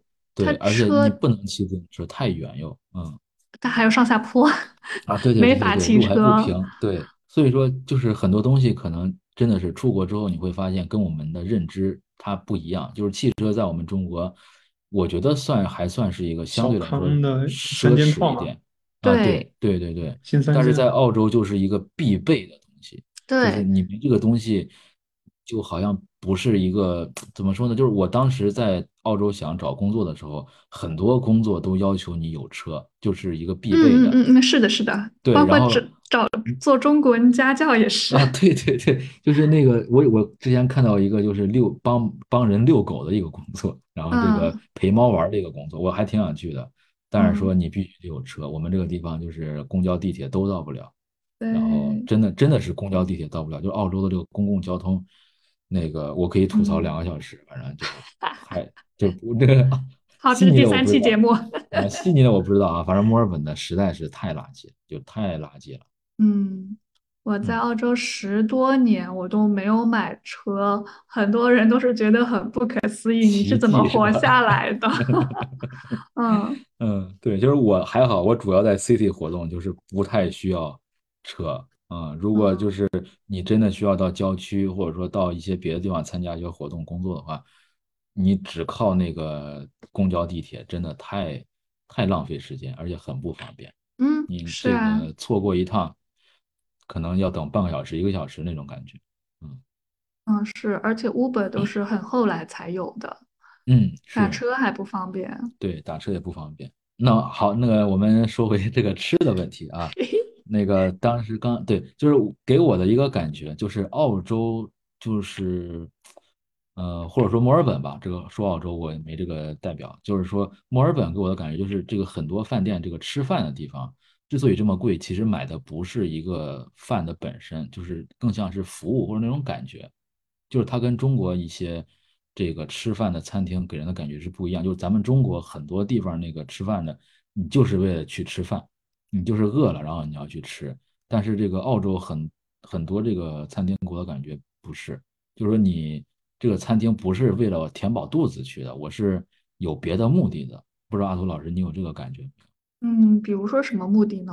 就比如说约会呀，或者说那个商务呀，或者说就是聚餐呀，就是他这种社会性的目的更多，不是只为了吃饭而去。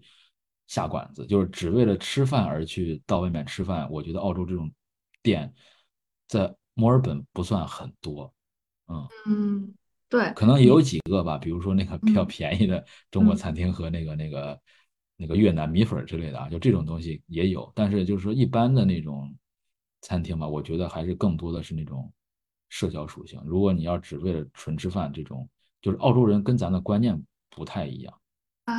我我觉得我感受到的，嗯。嗯嗯嗯，这个你会给我一些新的角度，哎，这个会让我想到，比如说在国内的话，我们一些谈事情啊，会去一些商务的咖啡馆，但是在澳洲咖啡馆，它就是，它。它就是咖啡馆，它就是甚至没有馆，它就是个小车喝咖啡而已。那它需要有一个地方的话，那可能就是你刚才说到的这些有目的的餐厅。那嗯。这里也会有一个不同的点，是在国内，比如说有些商务的东西，我们可能会去比较中高档的地方吃，但是在澳洲的话，它会在一些小的店，非常，因为我们说的苍蝇馆子，它都可以承接一些商务的这种接待，餐厅属性会更多元一些。嗯，因也就像我自己工作以后，我的感受是，呃，我们会有一些，比如说教师的那个叫什么？中文叫啥？英文叫 professional development，就类似于学校放假以后，老师们去学校里面继续学习培训啊，对，类似于培训吧，就会有午餐和下午茶嘛。那为了满足不同的文化背景的人，那他们会在不同的餐厅，或者就是同一家餐厅，它会有不同的餐食，比如说中国菜啊，中国菜它又分分不同的地域啊，那又会呃会有些。西方的不同国家的，比如说欧洲 不同国家的一些菜，对，然后端到这个我们的学校里面来，或者或者我们去到那个餐厅里面摆长桌。嗯，反正就是呃，为啥我想说提到这个呢？就是当时反正我给我的感觉就是澳洲的餐厅，嗯，就是澳洲相对来说比较本土一些的餐厅啊，就是给我的感觉是。很陌生的，就是跟中国我们的餐厅的感觉是不太一样的。就是给我的感觉，就是你在里边点一碗面，然后你吃完就走了，一个人，我就觉得特别的，呃，很少有人会这样做。所以说，就是他给我的陌生感，并不只是食物本身上的这种陌生，而是，嗯，这个餐厅里面各种环境以及我感受到的这个餐厅的一些职能，跟咱中国是不太一样。就是我在澳洲。呃，在外面吃饭的时候，能感到和中国很接近，就是很像的那些餐厅，只有就是一一些中国的那种小餐馆，就是你还你还不能是那种，就是唐人街特别著名的那种什么什么什么什么，就是特别大的那种餐馆，就特别大那种中国餐馆也那个也跟中国的不太一样，就是一些特别小的，或者说就像我刚才提到的那个一些比较小的那种越南的，或者说那个泰国。嗯，那那些小小餐厅吧，可能这个我在里面还能找到一些比较那种亲切的感觉，但是在外面就是一些比较主流的一些餐厅，我觉得给人的感觉就很陌生。对我来说，就是在里边吃饭好紧张，就是不是一个很放松的，真的就是那种你你你要很注意这个餐桌礼仪，然后你要你要很就是就是他们吃饭可能真的是一个还是挺。注重挺讲究的一件事，就不像，呃，我在中国的时候，就你吃饭就是放松嘛，然后就那种边吃边玩手机，然后聊天说话那种。就国外这种餐厅好像确实很少，是吧？我我是这么感觉的啊，就是墨尔本是这样。那你这样说，我就大概理解了。就去，比如说意大利餐馆啊、法餐啊，然后像包括一些比较高档的，呃，就广式茶餐厅啊。嗯嗯嗯，是的，对。嗯，我当时确实有紧张的感觉。你这样说起来，我会觉得可能是他们上菜是真的慢，然后呃。要做什么服务，他都是一对一对一的，哪怕你是一桌人，他会给你，比如说换盘、摆餐具，然后分食。对，嗯，会让我觉得很挺不自在的。对，很很正式，然后很刻意，不是那种就比较放松的那种吃饭的那种感觉，我是这么觉得的。那你在嗯从澳洲回来以后，你有没有发现你在日常生活中的一些举动？不管是说话还是做事吧，旁边的人都会是哎，你怎么这样？嗯，对，然后你才意识到，哎，我我好像有变化。嗯，对，这个当然有啊。这个阿图老师应该比我更深刻吧？你们你在那边待的时间要长多了。好，那我一个一个来说吧。嗯，你看是我也是还是我没有？好的，好的，好的。好的，第一个就是刚回来的时候，呃，那个扶手电梯是靠左站的。啊，对，这个这个这个不光是电梯，就是出门走路也是嘛。啊，对，过马路先看哪一边。对对对，就是我出门走路的时候，刚到澳洲的时候是靠右，然后总跟人撞；刚回国的时候就是靠左，然后还还总跟人撞。嗯，然后第二也是，嗯，对，好，然后第二个就是如果要出门的话，就是乘车左右门不分。啊，对对对，这个我也是。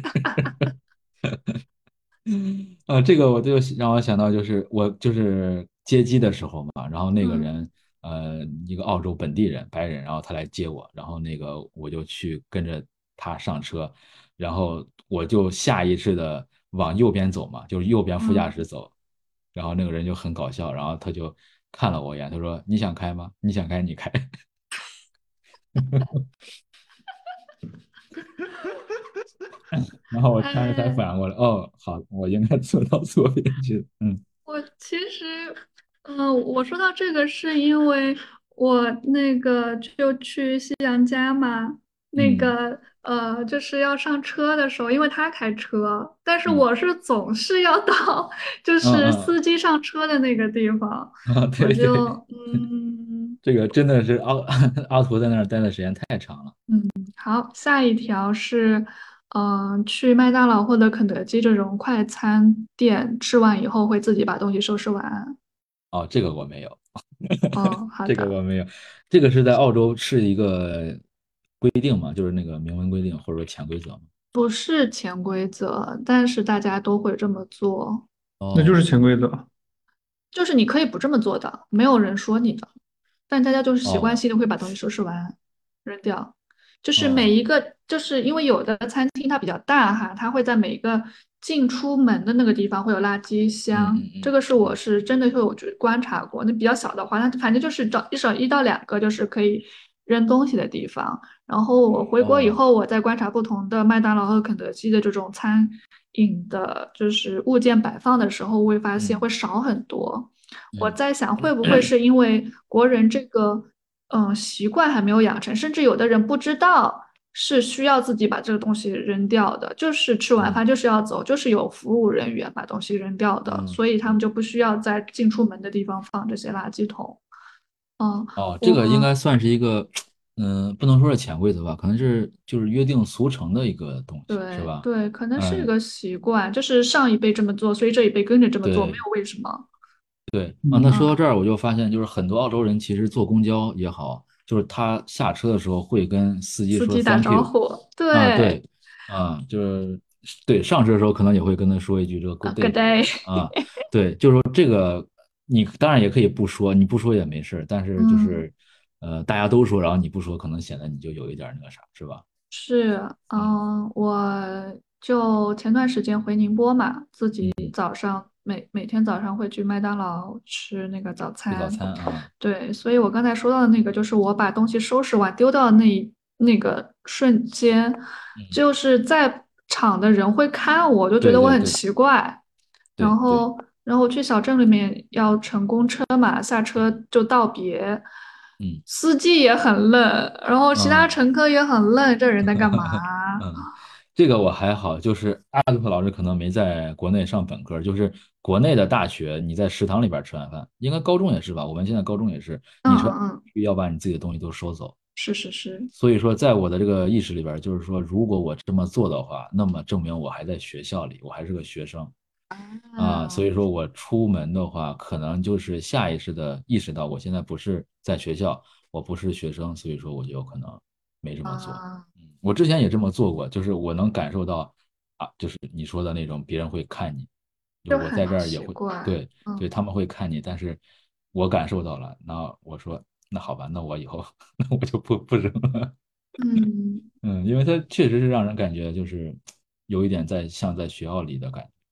啊，我会觉得快餐店的话，嗯，其实我出去澳洲之前，我也会有这个意识，因为快餐店每个人都会有一个餐盘嘛。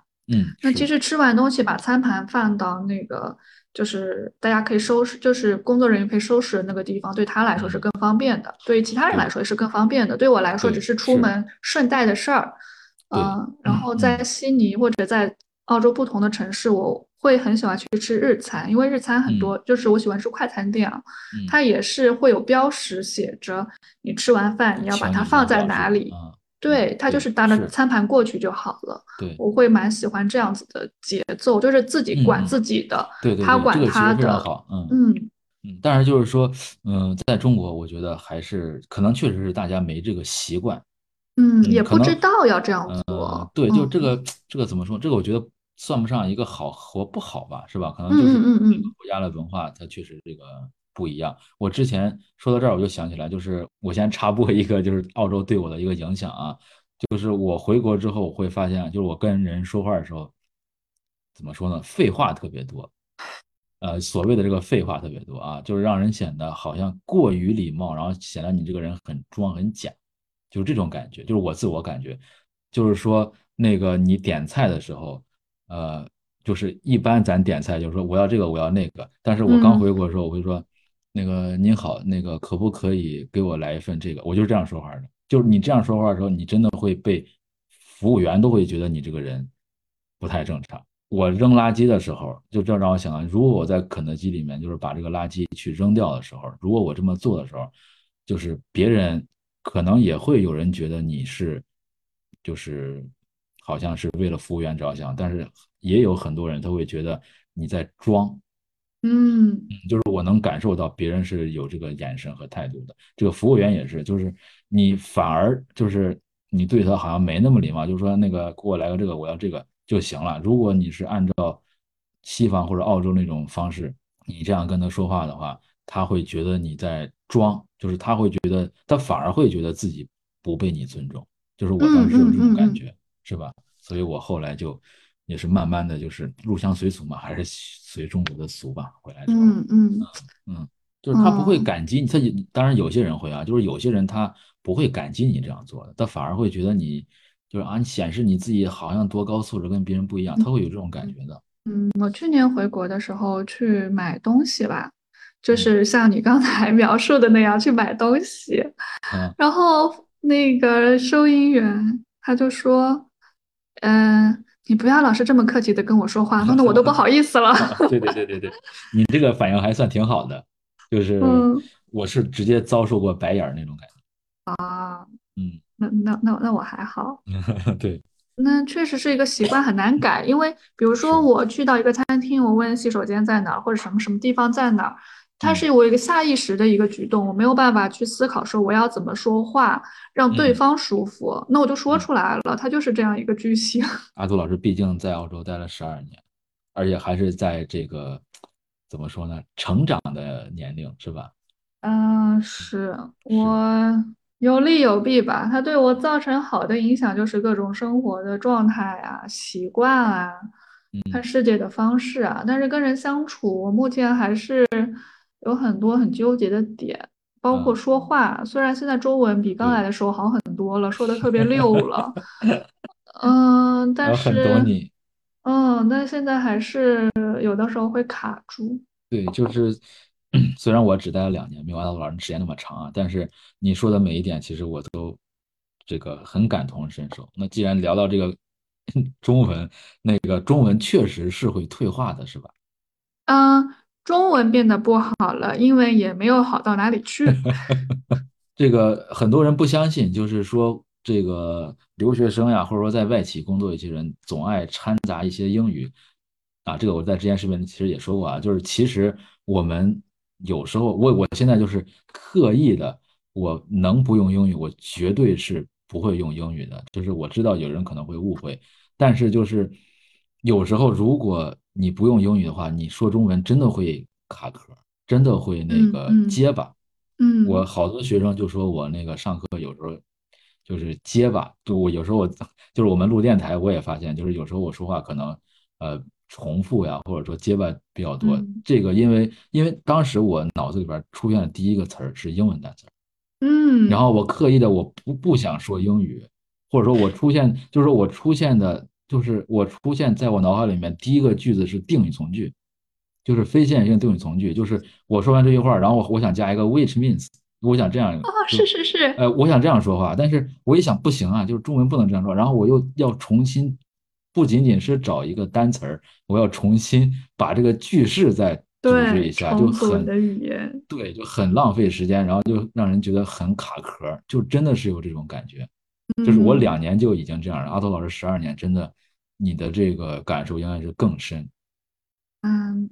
对，然后第二个感受就是在中国，对方说的一些英语我不知道是什么意思，经历了非常长的一段时间。比如说一开始我没有办法忍受，就是 App 他们是用 APP 来代替的，对对对。然后 PowerPoint 他们是用 PPT 来代 替的，然后还有一个学生们用的比较多的那个 BGM，Background Music。他为什么会用 BGM？然后还有啥？工作以后 SOP，What？还有 JD 是什么？Job Description？我们就是直接这么说的。但是在追国中国，我遇到的 HR 还有其他的一些社会工作者，直接跟我说 JD 是什么啊？我就遇到了很多一点点，对，对他们说的英文我不知道是啥，然后我说的英文他们不知道是啥的状况。大家都说中文不就好了吗？但是我中文又没那么好。对，这个让我想起来，澳洲不是有个挺出名的那个靴子 U G G 啊？对，就是中国人都叫它 U G G 嘛。对，对，就是我当时说这个澳洲人都不知道有这个说法，他们都不是这么读的嘛。啊，对，啊啊，这个会有一些其他的中国人很强大的，比如说现在大家都在用的 WiFi 这个词，它不叫 WiFi 啊，不叫 WiFi 吗？国外叫叫 WiFi。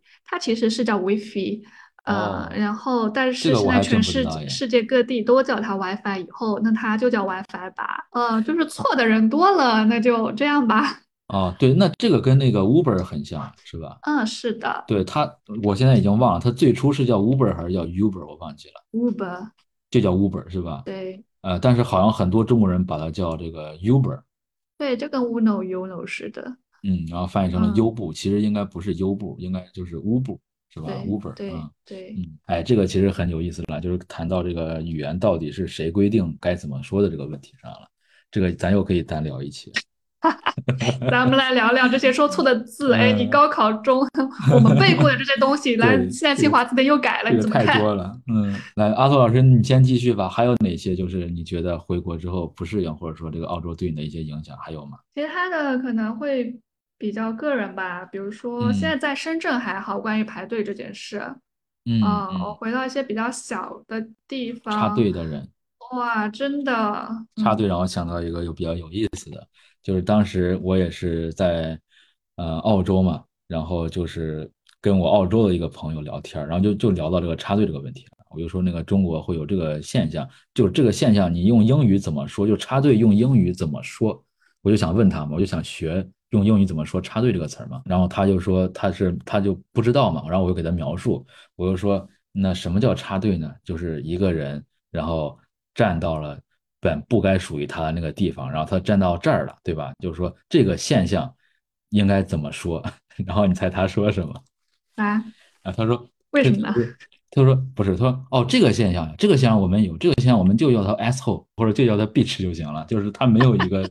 他没有一个专门的这个词儿，因为就做这种人做这种事儿的人可能很少啊。比如说这样，这不这不就是一个 asshole 吗？这个还有一个专门的词儿吗？就是我们中国是有一个这个专业术语吧，叫插队。然后还有一个让我想到，就是想问阿图老师一个问题，这个啊，就是那你在澳洲有没有经历过这个种族歧视？哦，那可太多了，从何说起呢？啊，来吧，这个问题我也很感兴趣。嗯，那我就说一个让我现在印象最深刻的一次吧。嗯，是在我呃工作以后，在学校里面。那我们学校是华人比较多的一个学校哈。嗯，那我们中国老师也比较多。有一个嗯白人，他大概是六十多岁或者五六十岁吧。他是非常讨厌学校里的华人的。哦，对，我们是在一个华人学校。呃，华人非常多的学校，对中国 老师非常多的学校，她讨厌华人。更有意思的是，她丈夫是个华人。这个人怎么活得这么拧巴呢？对，就他不乐意跟学校里的华人老师交流。虽然有的华人老师，他呃后来有进去一个新的老师，他是在澳洲土生土长的一个 A B C，中文没有那么好啦，他其实已经属于澳洲人了。但他就是不喜欢那个老师，啊，就不是很懂。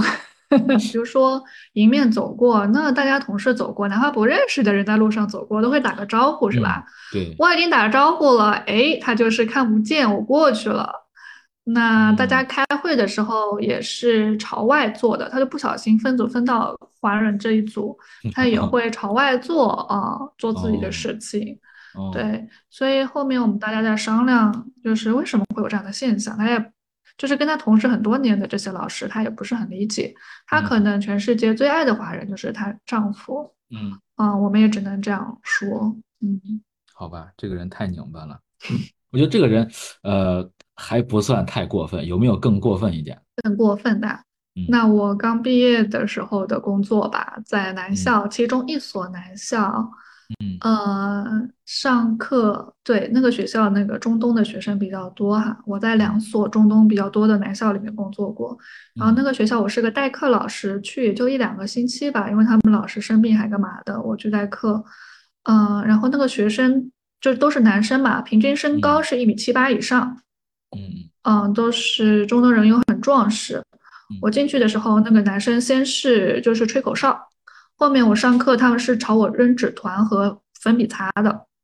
哦，嗯，他们就是我们就是不喜欢中文，我们就是不喜欢中国人，他们是很直接的说出来的。我们是被学校安排着就是上这堂课的，因为学校它有不同的语言嘛。那很多人如果不报中文课的话，这个学校有这个 KPI 的要求，那就跟中国大学的那个叫什么调剂很像，他就把学生打散。那就抽纸条，就是抽到这个班就去，所以就是师生之间的对抗是很严重的。那我又是个代课老师，我不能把他们怎么样。嗯嗯就是他们其实怎么说呢，还算是学生比较小一点，是吧？中学生呀，高中了应该是对，哦，就一个个人高马大的坐一教室，嗯，然后他们会觉得中国人都是好欺负的一个。哦，第二个是。英语是我的第二语言，他们，然后第三个是我是一个代课老师，哦，所以我在我自己的视频频道里面，我也有分享过类似的内容，就是大家要怎么去保护自己嘛，嗯嗯嗯，嗯，是因为我有经历过这样的事情，那，呃，学校里跟学生之间的对抗，我有经历过很多段，嗯，然后因为学校里的这些经历，让我就是整个人的变化很大。就是在面对种族歧视，或者说有不友好的声音出现的时候，我是会说出来的，我是不会忍的那个人。对，所以到最后最后几年，我又遇到同样的事情的时候，就是对方是有点害怕的，我可以感受到对方眼里的恐惧，就是我跟其他华人不一样。对，嗯，可能是因为这样的一个气场吧。嗯，后来这样。就遇到真正遇到种族歧视的事情，反而就没有了，就从我的生活里消失了。嗯，那你觉得这个在澳洲种族歧视算是一个普遍的还是不普遍的现象？这个我没有办法定义，哎，因为它从我的生活里消失了，但是在公众场合，因为我的工作它就是要面对大众的，就是学生啊，嗯，然后这个学校啊，然后不同学校之间啊。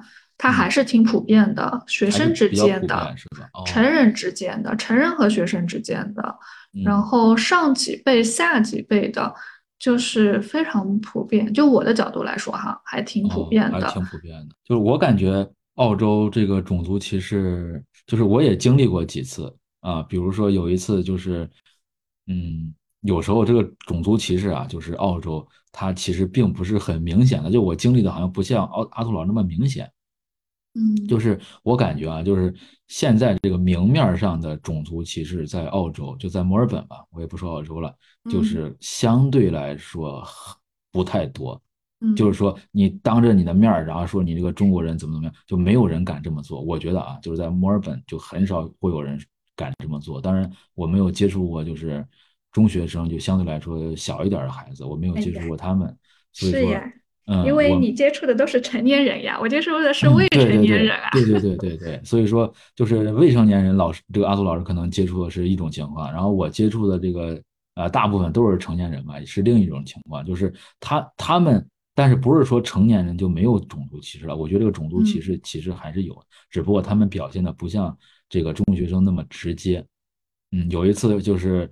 我在这个路上，就是我们几个，就是我们刚到澳洲的几个人，然后当时就是周末出去转一圈，然后去那个这个墨尔本的那个 Thank You 的，好像叫什么海边吧，然后去那儿溜达。然后就是我们刚到澳洲，其实很多东西还有习惯都没有变过来。然后我们就是下意识的在路右边走嘛，然后我们好几个人，可能有五六个人，下意识的在路右边走，可能确实是挡到。就是迎面来的一些人了，因为他们是靠左走，这样等于说我们就撞上了嘛。就是我们当时没有意识到这个问题，然后这个这个时候迎面就来了一个这个澳洲白人，然后他就呃对我们说了一句话，他就对我们说，就是说这个 Hi，this is Australia，就说了一句这个话，他没有说别的，就是语气也相对来说比较。就是看着像是在给你提建议的，嗯，但是他就对我们说了一句这个，然后我当时就是几个同学他没反应过来，就他不知道是啥意思，就是说好像觉得他是在一个正常的打招呼一样，但是我当时可能我这个人也是比较敏感，就是我当时我感受到这个就是种族歧视，嗯，就阿。图老师不知道你能感受到吗？嗯，我第一次听到这句话是我刚出国的时候，在学校旁边的一家餐馆里面啊，餐馆的老板他是一个广东人，他是可以讲普通话的啊，他会对一些年纪比较长的华人讲普通话，那他对我们学生，就是我们对他说英语，他才会有反应。后面他也是来了一句啊，你们在澳大利亚，你们要说英语。对，啊，就是。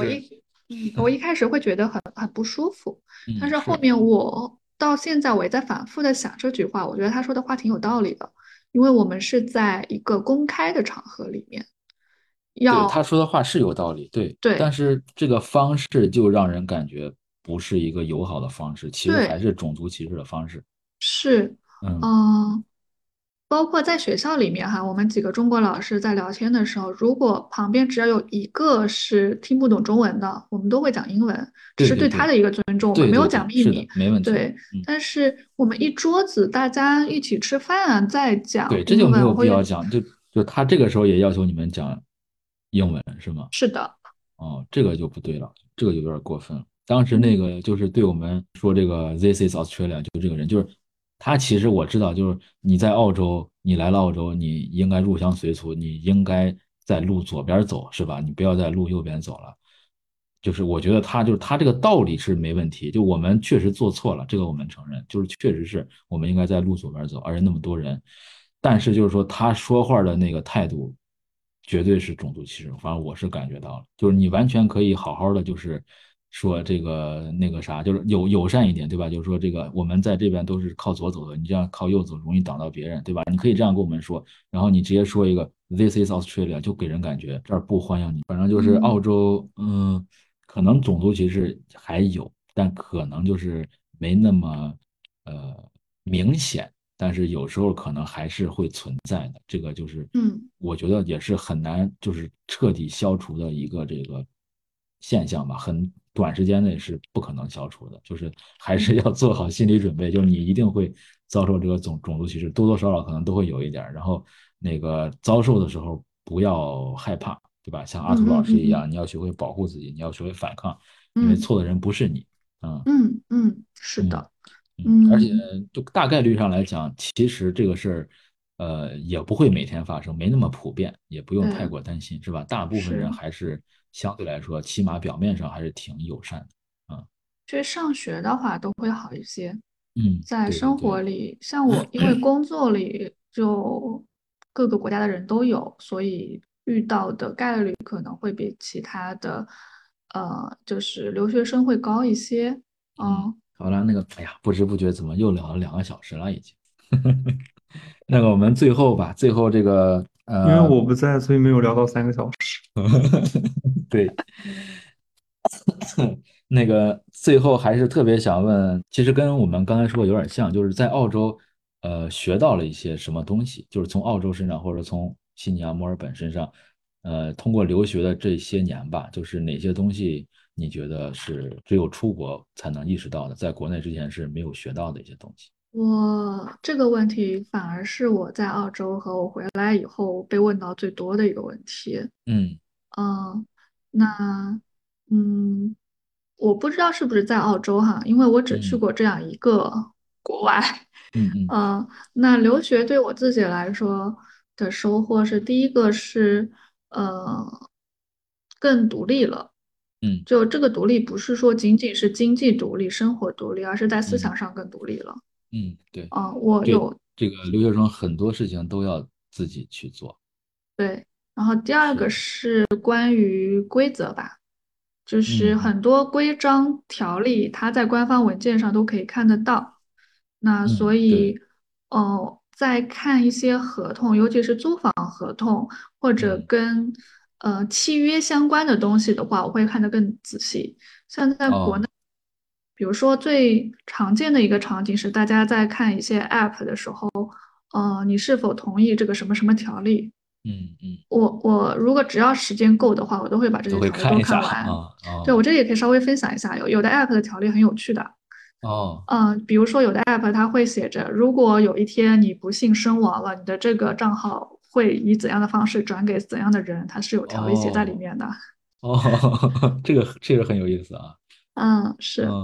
然后下一个是，呃，哦，对，这点还还有一点就是，这个是我在看别人的条例的时候啊，那我在自己写一些跟契约有关，就是对于学生或者用户来说，我也会更仔细一些。嗯，就是尽可能不要被人抓到把柄。如果抓到把柄，我会以怎样的方式来避免这个风险？嗯，就是阿图老师其实就是呃变得更有契约精神了，是吧？嗯，做事更严谨吧。嗯，就这个让我想到一个特别好玩的啊，就是我之前在澳洲，在那个墨尔本的那个莫大那个图书馆里面上自习的时候，然后就是那天那个厕所是坏掉了，然后那个门口就立了一个那个。那个维修中的那个牌子嘛，嗯，然后就是我特别能理解啊，就就是这个澳洲人看见这个牌子坏了是吧？他就下意识的换另外一个厕所，然后我就看到应该是中国人啊，反正是长了一个中国面孔的人，嗯，就是他推了推门，然后往里探了探头，嗯，就是当时就是这个这个虽然是个小事，但是让我觉得特别有感慨，就是就是我们呃就。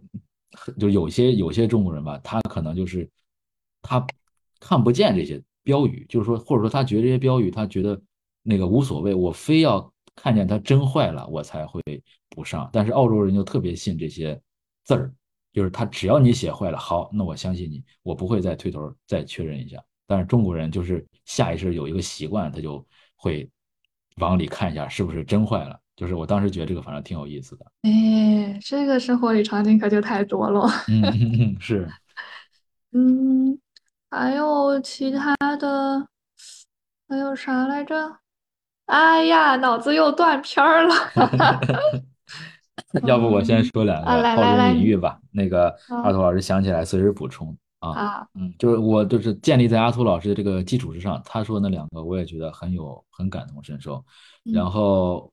我想到了一个，就是，呃，就是我觉得澳洲人就是活的特特别的随意，或者说活的就是，就很多事儿不用按部就班，就是不用那么按部就班，就是他们就是中国人给人的一种感觉，就是一直在赶，就是你这个本科毕业了，你该读研了，然后读研之后你该找工作或者接着读博了，然后那个多少多少岁你该结婚了，多少多少岁你该生孩子了，就是澳洲人就从来没有给我这种感觉，就是我们班里面，呃，就是我上的是研究生嘛，就是。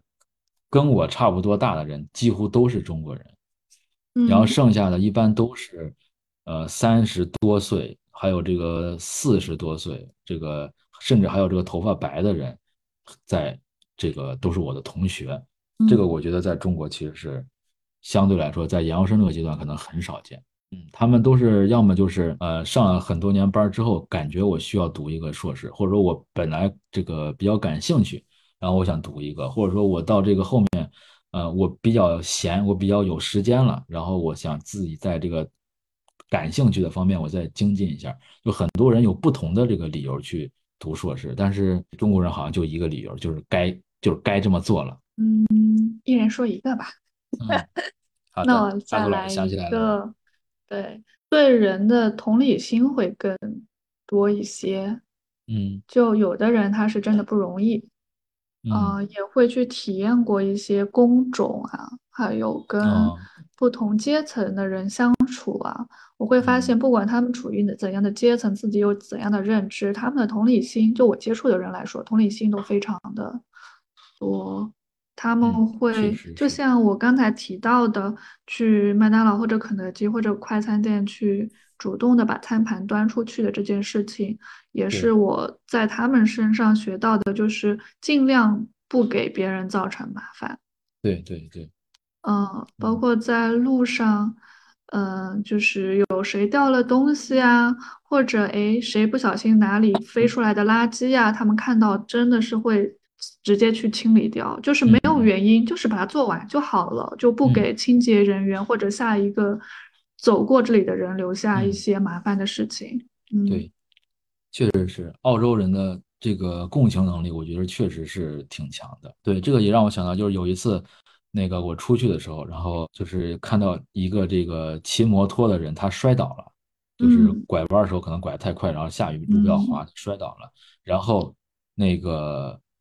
我的第一反应就是离他远一点，我真的就是当时就这个，我就是这个第一反应，就他摔我面前了，我就是第一反应，我离他那个远一点，可别这个出啥事儿。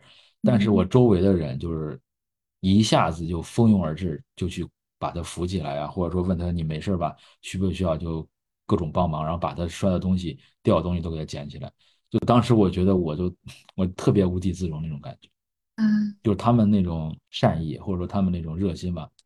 挺打动我的。我第一个反应反正不是这个，我第一反应是就是别那个波及到我身上，或者说别讹上我。我当时就是有这个反应。那我有被帮助的这个经历，就是在学校旁边走，然后就是脚扭了，整个人就是吧唧一声，声音可大了，就是摔在地上。我当时离我最近的是一对母女，小女孩大概四五岁吧，还挺小的。她是先来扶我的，但她力气比较小嘛。嗯，然后他妈妈是后来跑过来的，嗯，他们就会问啊有没有事，需不需要帮叫救护车？嗯，就他们那种防备心其实不高，是吧？啊，就是说，我会觉得这更像是人的本能，哎，对。但是在深圳的这快一年的时间里面，我会感受到深圳人还是挺热心的，就挺本能的会去帮助别人，嗯嗯。下一个我想说的是，哦，我们其实可以聊一期就医这件事。哦，好的，这个我比较幸运，我在澳洲没去过啥医院，但是我听说过一些很多这种事情。嗯嗯，就像我们刚才说到学术里面会有一些隐藏的一些福利嘛，那在就医里面也是，留学生的这个很多人留学这么多年都不会去用那张卡，就是医疗卡，留学生是要买卡才能去办签证的嘛。这个医疗卡是非常好用的，嗯，有非常多就是包在保险里的东西，嗯嗯，然后就医给我的感受就是我快痛死了，医生什么时候帮帮我呀？然后医生或者护士要不要给你再加一粒 Panadol 啊？加什么 Panadol 就是澳洲神药，那个止痛药。这个我都不知道，我都没有。你都不知道？天呐！嗯，澳洲就是从刚会说话的小孩到老年人生病先吃 Panadol。哦。啊。就是我不知道为什么我在澳洲的身体特别好，就是从来没有，就是我其实我本来身体不好，我一般来说其实每次换季都要感冒，然后都要发烧，就是挺难受的。但是在澳洲一次都没生病过，就从来啥事都没有。好的，这也提醒我，我可能可以出一期在澳洲如果生病了要怎么办的嗯嗯嗯 内容。嗯，来吧，那我再说一个吧，就是我在澳洲，就我在墨尔本发现啊，就是很多人就是他的这个交通工具特别丰富多样。我不知道悉尼是不是啊？这个也是让我挺有震撼一点，尤其是刚到的时候，就我发现，就是你这个上班也好，上学路上，就是有什么骑滑，有这个这个滑滑板的，有骑自行车的，有这个轮滑的，还有那种小的那种，就滑板车之类的，就各种各样的交通工具。然后还有就是，还有那个轮坐轮椅的，就是这个。就是残疾人其实或者说那个受哎受伤人对也也很多，就是就大家出行的方式特别多，嗯，然后各式各样，呃，这个也让我觉得挺震撼的。就是呃，在我眼里啊，就是这个滑板对我来说就是一个玩具，就是我之前一直觉得这个东西是一个玩具，但是没有人规定它只是一个玩具，它可以作为交通工具，嗯，但是呃，在中国。其实很少见有把滑板真的是作为交通工具，但是在澳洲实在太普遍了。其中有一个很大因素，一方面是文化差异，另一方面是道路的那个建设真的是不可恭不不敢恭维。呃，对，但是这个澳洲有些路其实也很坑坑洼洼的，就也不好走。就是那个就深圳那种特别平坦，北京那种大路，在欧洲很少见，也是那种。就是一会儿上坡，一会儿有个坑那种感觉。我以前每次旅游的时候，我都要问我能带滑板去吗？然后 得来的都是否定的答案，后面就学乖了，还是不动不带了。因为因为带滑板上路，其实哪怕不能不不能动，不能用，它也是一种锻炼方式。嗯，对，是。我在公园里滑，我在地铁里滑，都被拦下来了。啊，它是个娱乐工具，这个是用到人。这是有法律规定吗？就是说这个不不可以吗？还是说他们自己？对对，好吧，你一提这个四个字，咱就得剪掉这段。嗯，事情是这样的，夕阳不能滑，但是呢，小朋友可以啊，小朋友可以，所以所以他只歧视大人。我要是个侏儒，我我也能，我也能滑。是啊，他就会觉得你会伤到人，这是一个娱乐行为，然后是一个叫什么玩世不恭的那种，是就跟大家不一样才可以玩的。对，那这里可以再分享一个哈，在那个澳大利亚的昆士兰州布里斯班市的市中心会有共享滑板车。哇，嗯，哎，我去过布里斯班，我都没有注意到哎。啊，我有骑过，他们那个滑板车好大，因为澳洲人毕竟都挺壮硕的，他们就是对非常的大只的滑板车，而且是配头盔的，还挺有趣的。嗯，电子的，就是电瓶的。嗯，哦，就电动的呗。对对对对，我们有什么共享单车啊，共享就是叫啥呀，小电驴啊，他们就是共享电瓶滑板车。对，就是很多东西其实呃不应该只被一。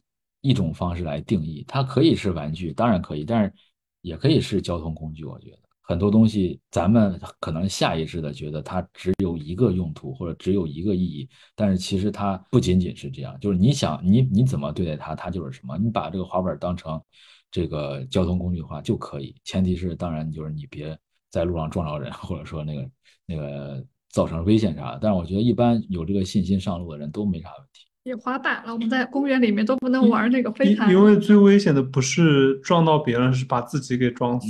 是上你都上路了，你万一万一不小一不小心那个被车撞一下什么的，自己命都没了。你撞到别人最最多是个脚受伤啊什么的。是啊，所以我们说澳洲人少啊，作死的人多。嗯，好了，那这个最后再聊一个这个话题，我觉得也挺有意思，就是有没有一些比较就是有意思的，或者就是令你。呃，印象深刻的呀，感动的一些时刻，在异国他乡的时候。哎，这可太多了，我要怎么选呢？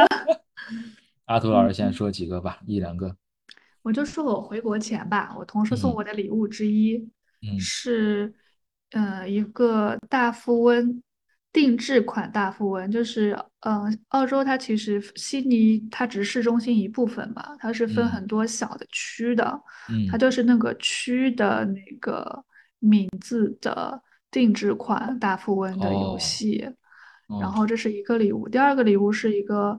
呃，二零二三年还是二零二二年的日历，每一张日历的那个照片都是澳大利亚一个地方的呃地标或者说是动物。哦，嗯，他们就说你回去了，但是我们或者你之前的记忆都永远跟你在一起。哎，这个真的是挺好的一个礼物，那，我也，我也。对，我说我也分享一个跟礼物有关系的吧。嗯，就是之前，呃，我不是在澳洲教中文嘛，就是澳洲它春节它是不放假的，对吧？嗯，对。哎，这个他只有圣诞节的时候、新年的时候可能放假。这个中国大年三十、大年初一他是正常上班的。嗯。啊，所以说我那个大年三十那天晚上，我记得我还去上课了，就是去教中文了。当时也是，就是你毕竟一个人在外面，然后你就觉得这个，首先就觉得这个本来是中国年的时候，我还要上班啊，我我在国外就就已经够这个凄苦的了，我还要再去上班啊。虽然也是挺喜欢教中文的，但是还是感觉就挺那个心里不是滋味的啊。但是就是我在这个那那那节课吧，就是下课的时候，嗯，然后在我这个准备就是回家的时候，然后那个有一个学生。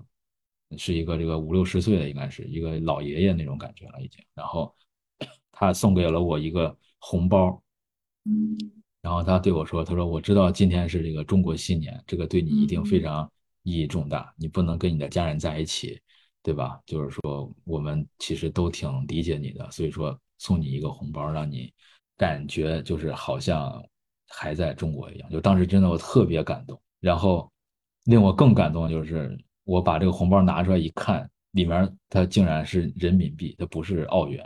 哇哦！就他还是特地去，我不知道他是之前就有还是怎么样，就是里面是这个人民币。然后我当时就啊，特特别特别感动，嗯，这让我印象特别深刻。嗯，对。阿图老师还有吗？再分享一个。哦，那那要分享什么呢？那你得分享一个老爷爷的故事吧。嗯嗯，好的。就有。一年的考雅思的那一天，倾盆大雨，我浑身湿透。然后，嗯，考雅思要寄存包嘛？寄存包的那个老爷爷就是看我护照，然后就是查各种东西嘛，发现当天是我生日。啊，啊，他就说啊，今天我请你吃饭吧。我就以为他是开玩笑，所以我要就是考完试出来又把包拿回来的时候，他还记得我。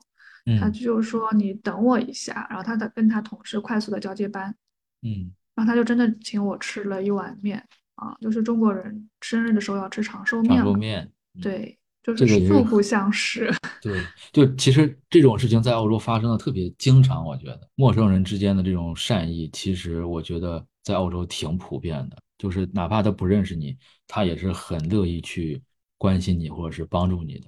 嗯，很真诚。对，很真诚。对，然后想想我之前在澳洲有一次，就是在路上那个等人，然后等人的时候，我就在那玩手机，然后就过来一个澳洲大妈，然后她就过来问我，她说：“小伙子，你是不是迷路了？”就特别热心那种感觉。嗯，啊，就看你一个人在路上低着头在那看手机，她觉得你在那看地图一样，就特别热心。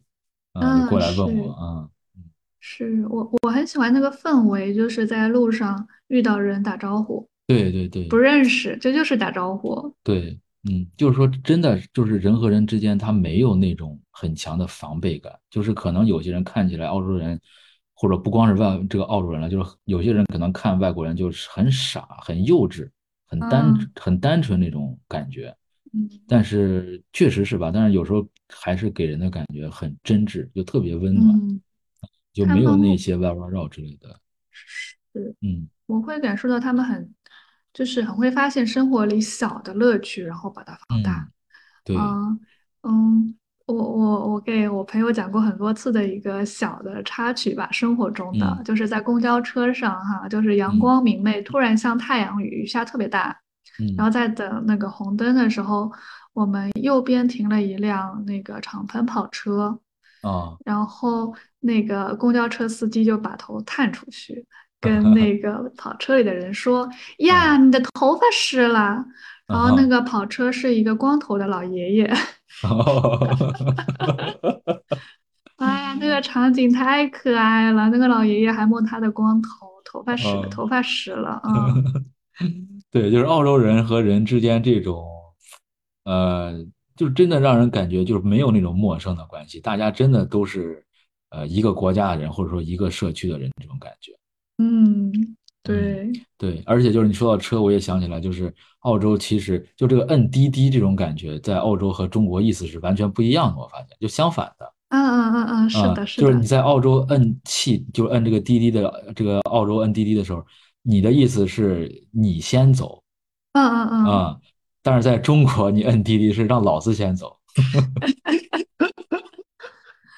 嗯，这里可以就是如果有朋友要出国去澳洲，然后有租车或者就自己买车的那种打算的话，可以注意一下哈，就是。在山区。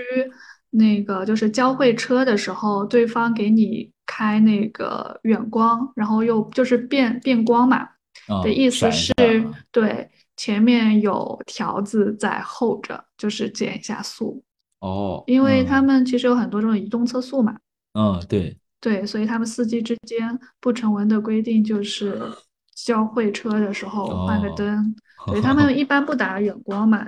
嗯，是，嗯，对，但是他偶尔打一下，就是有这个意思在。哦，好吧，两个半小时了。好了，别的也没有什么补充的了。阿图还有没有了？没有了，没有了。下一次，下一次吧。好，那我们就下一次吧。这次还是感觉聊了好多，还是有太多能聊的了。我们下一次慢慢的把这个坑填一填吧。那时候不就见面了吗？哦，对哈。对，哎，我们马上就要在广州相见了。哎呀，我的天呐，我要搓搓我的小手，关注了那么多年的一个嗯哼 UP 主，天呐，我要追星成功了！不要不要不要，你这样会让我很有压力。那我们要怎么结局的啊？就这样结束了吗？啊，就这样结束吧，就是聊天嘛。阿图老师来一个专业性的结果。哦不，专业性的结果就是今天聊完有啥感受啊？我特别想要，对，好奇一下。对呀，我的感受也没法就是很简单的总结，但是就是发现阿图老师。填了我很多的盲点，我很多关于澳洲其实东西，嗯，不是很了解。但是阿图老师还是很细致，过得比我细致多了。嗯，就没了是吧？那应该没了。行吧。那我的感受就是有很多东西，呃，就是你给到我提纲的时候，我就感受到这期播客应该会很长，而且 聊不完。然后在聊的过程中，我又发现有更多。东西就是是我自己在观察，但是没有跟别人聊过的。嗯嗯，就像你说，我很过得很细致嘛，是因为我我没事儿干的，我闲得慌呀。我社交我几乎没有社交，都是自己跟自己对话，所以自己会去观察，哎，这个东西的摆设啊，然后人啊什么的，所以。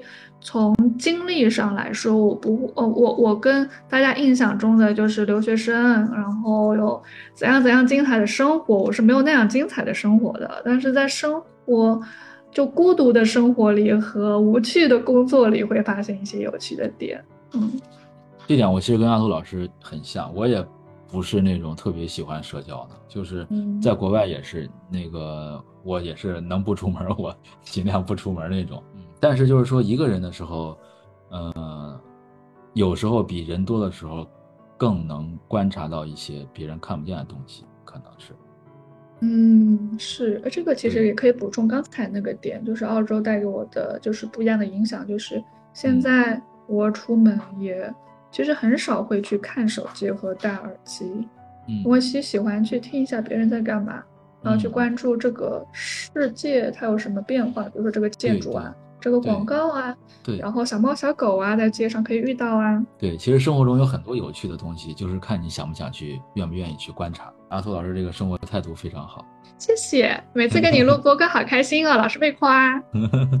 因为我就真的是发自内心这么觉得的。我很，其实我很不会夸人，我说的都是实话。嗯，好的，谢谢。高级夸人法。好的，那阿杜老师还有没有想要没有了？就这样了，好，话筒交还给你。那那我们今天就到这儿吧，时间实在是太长。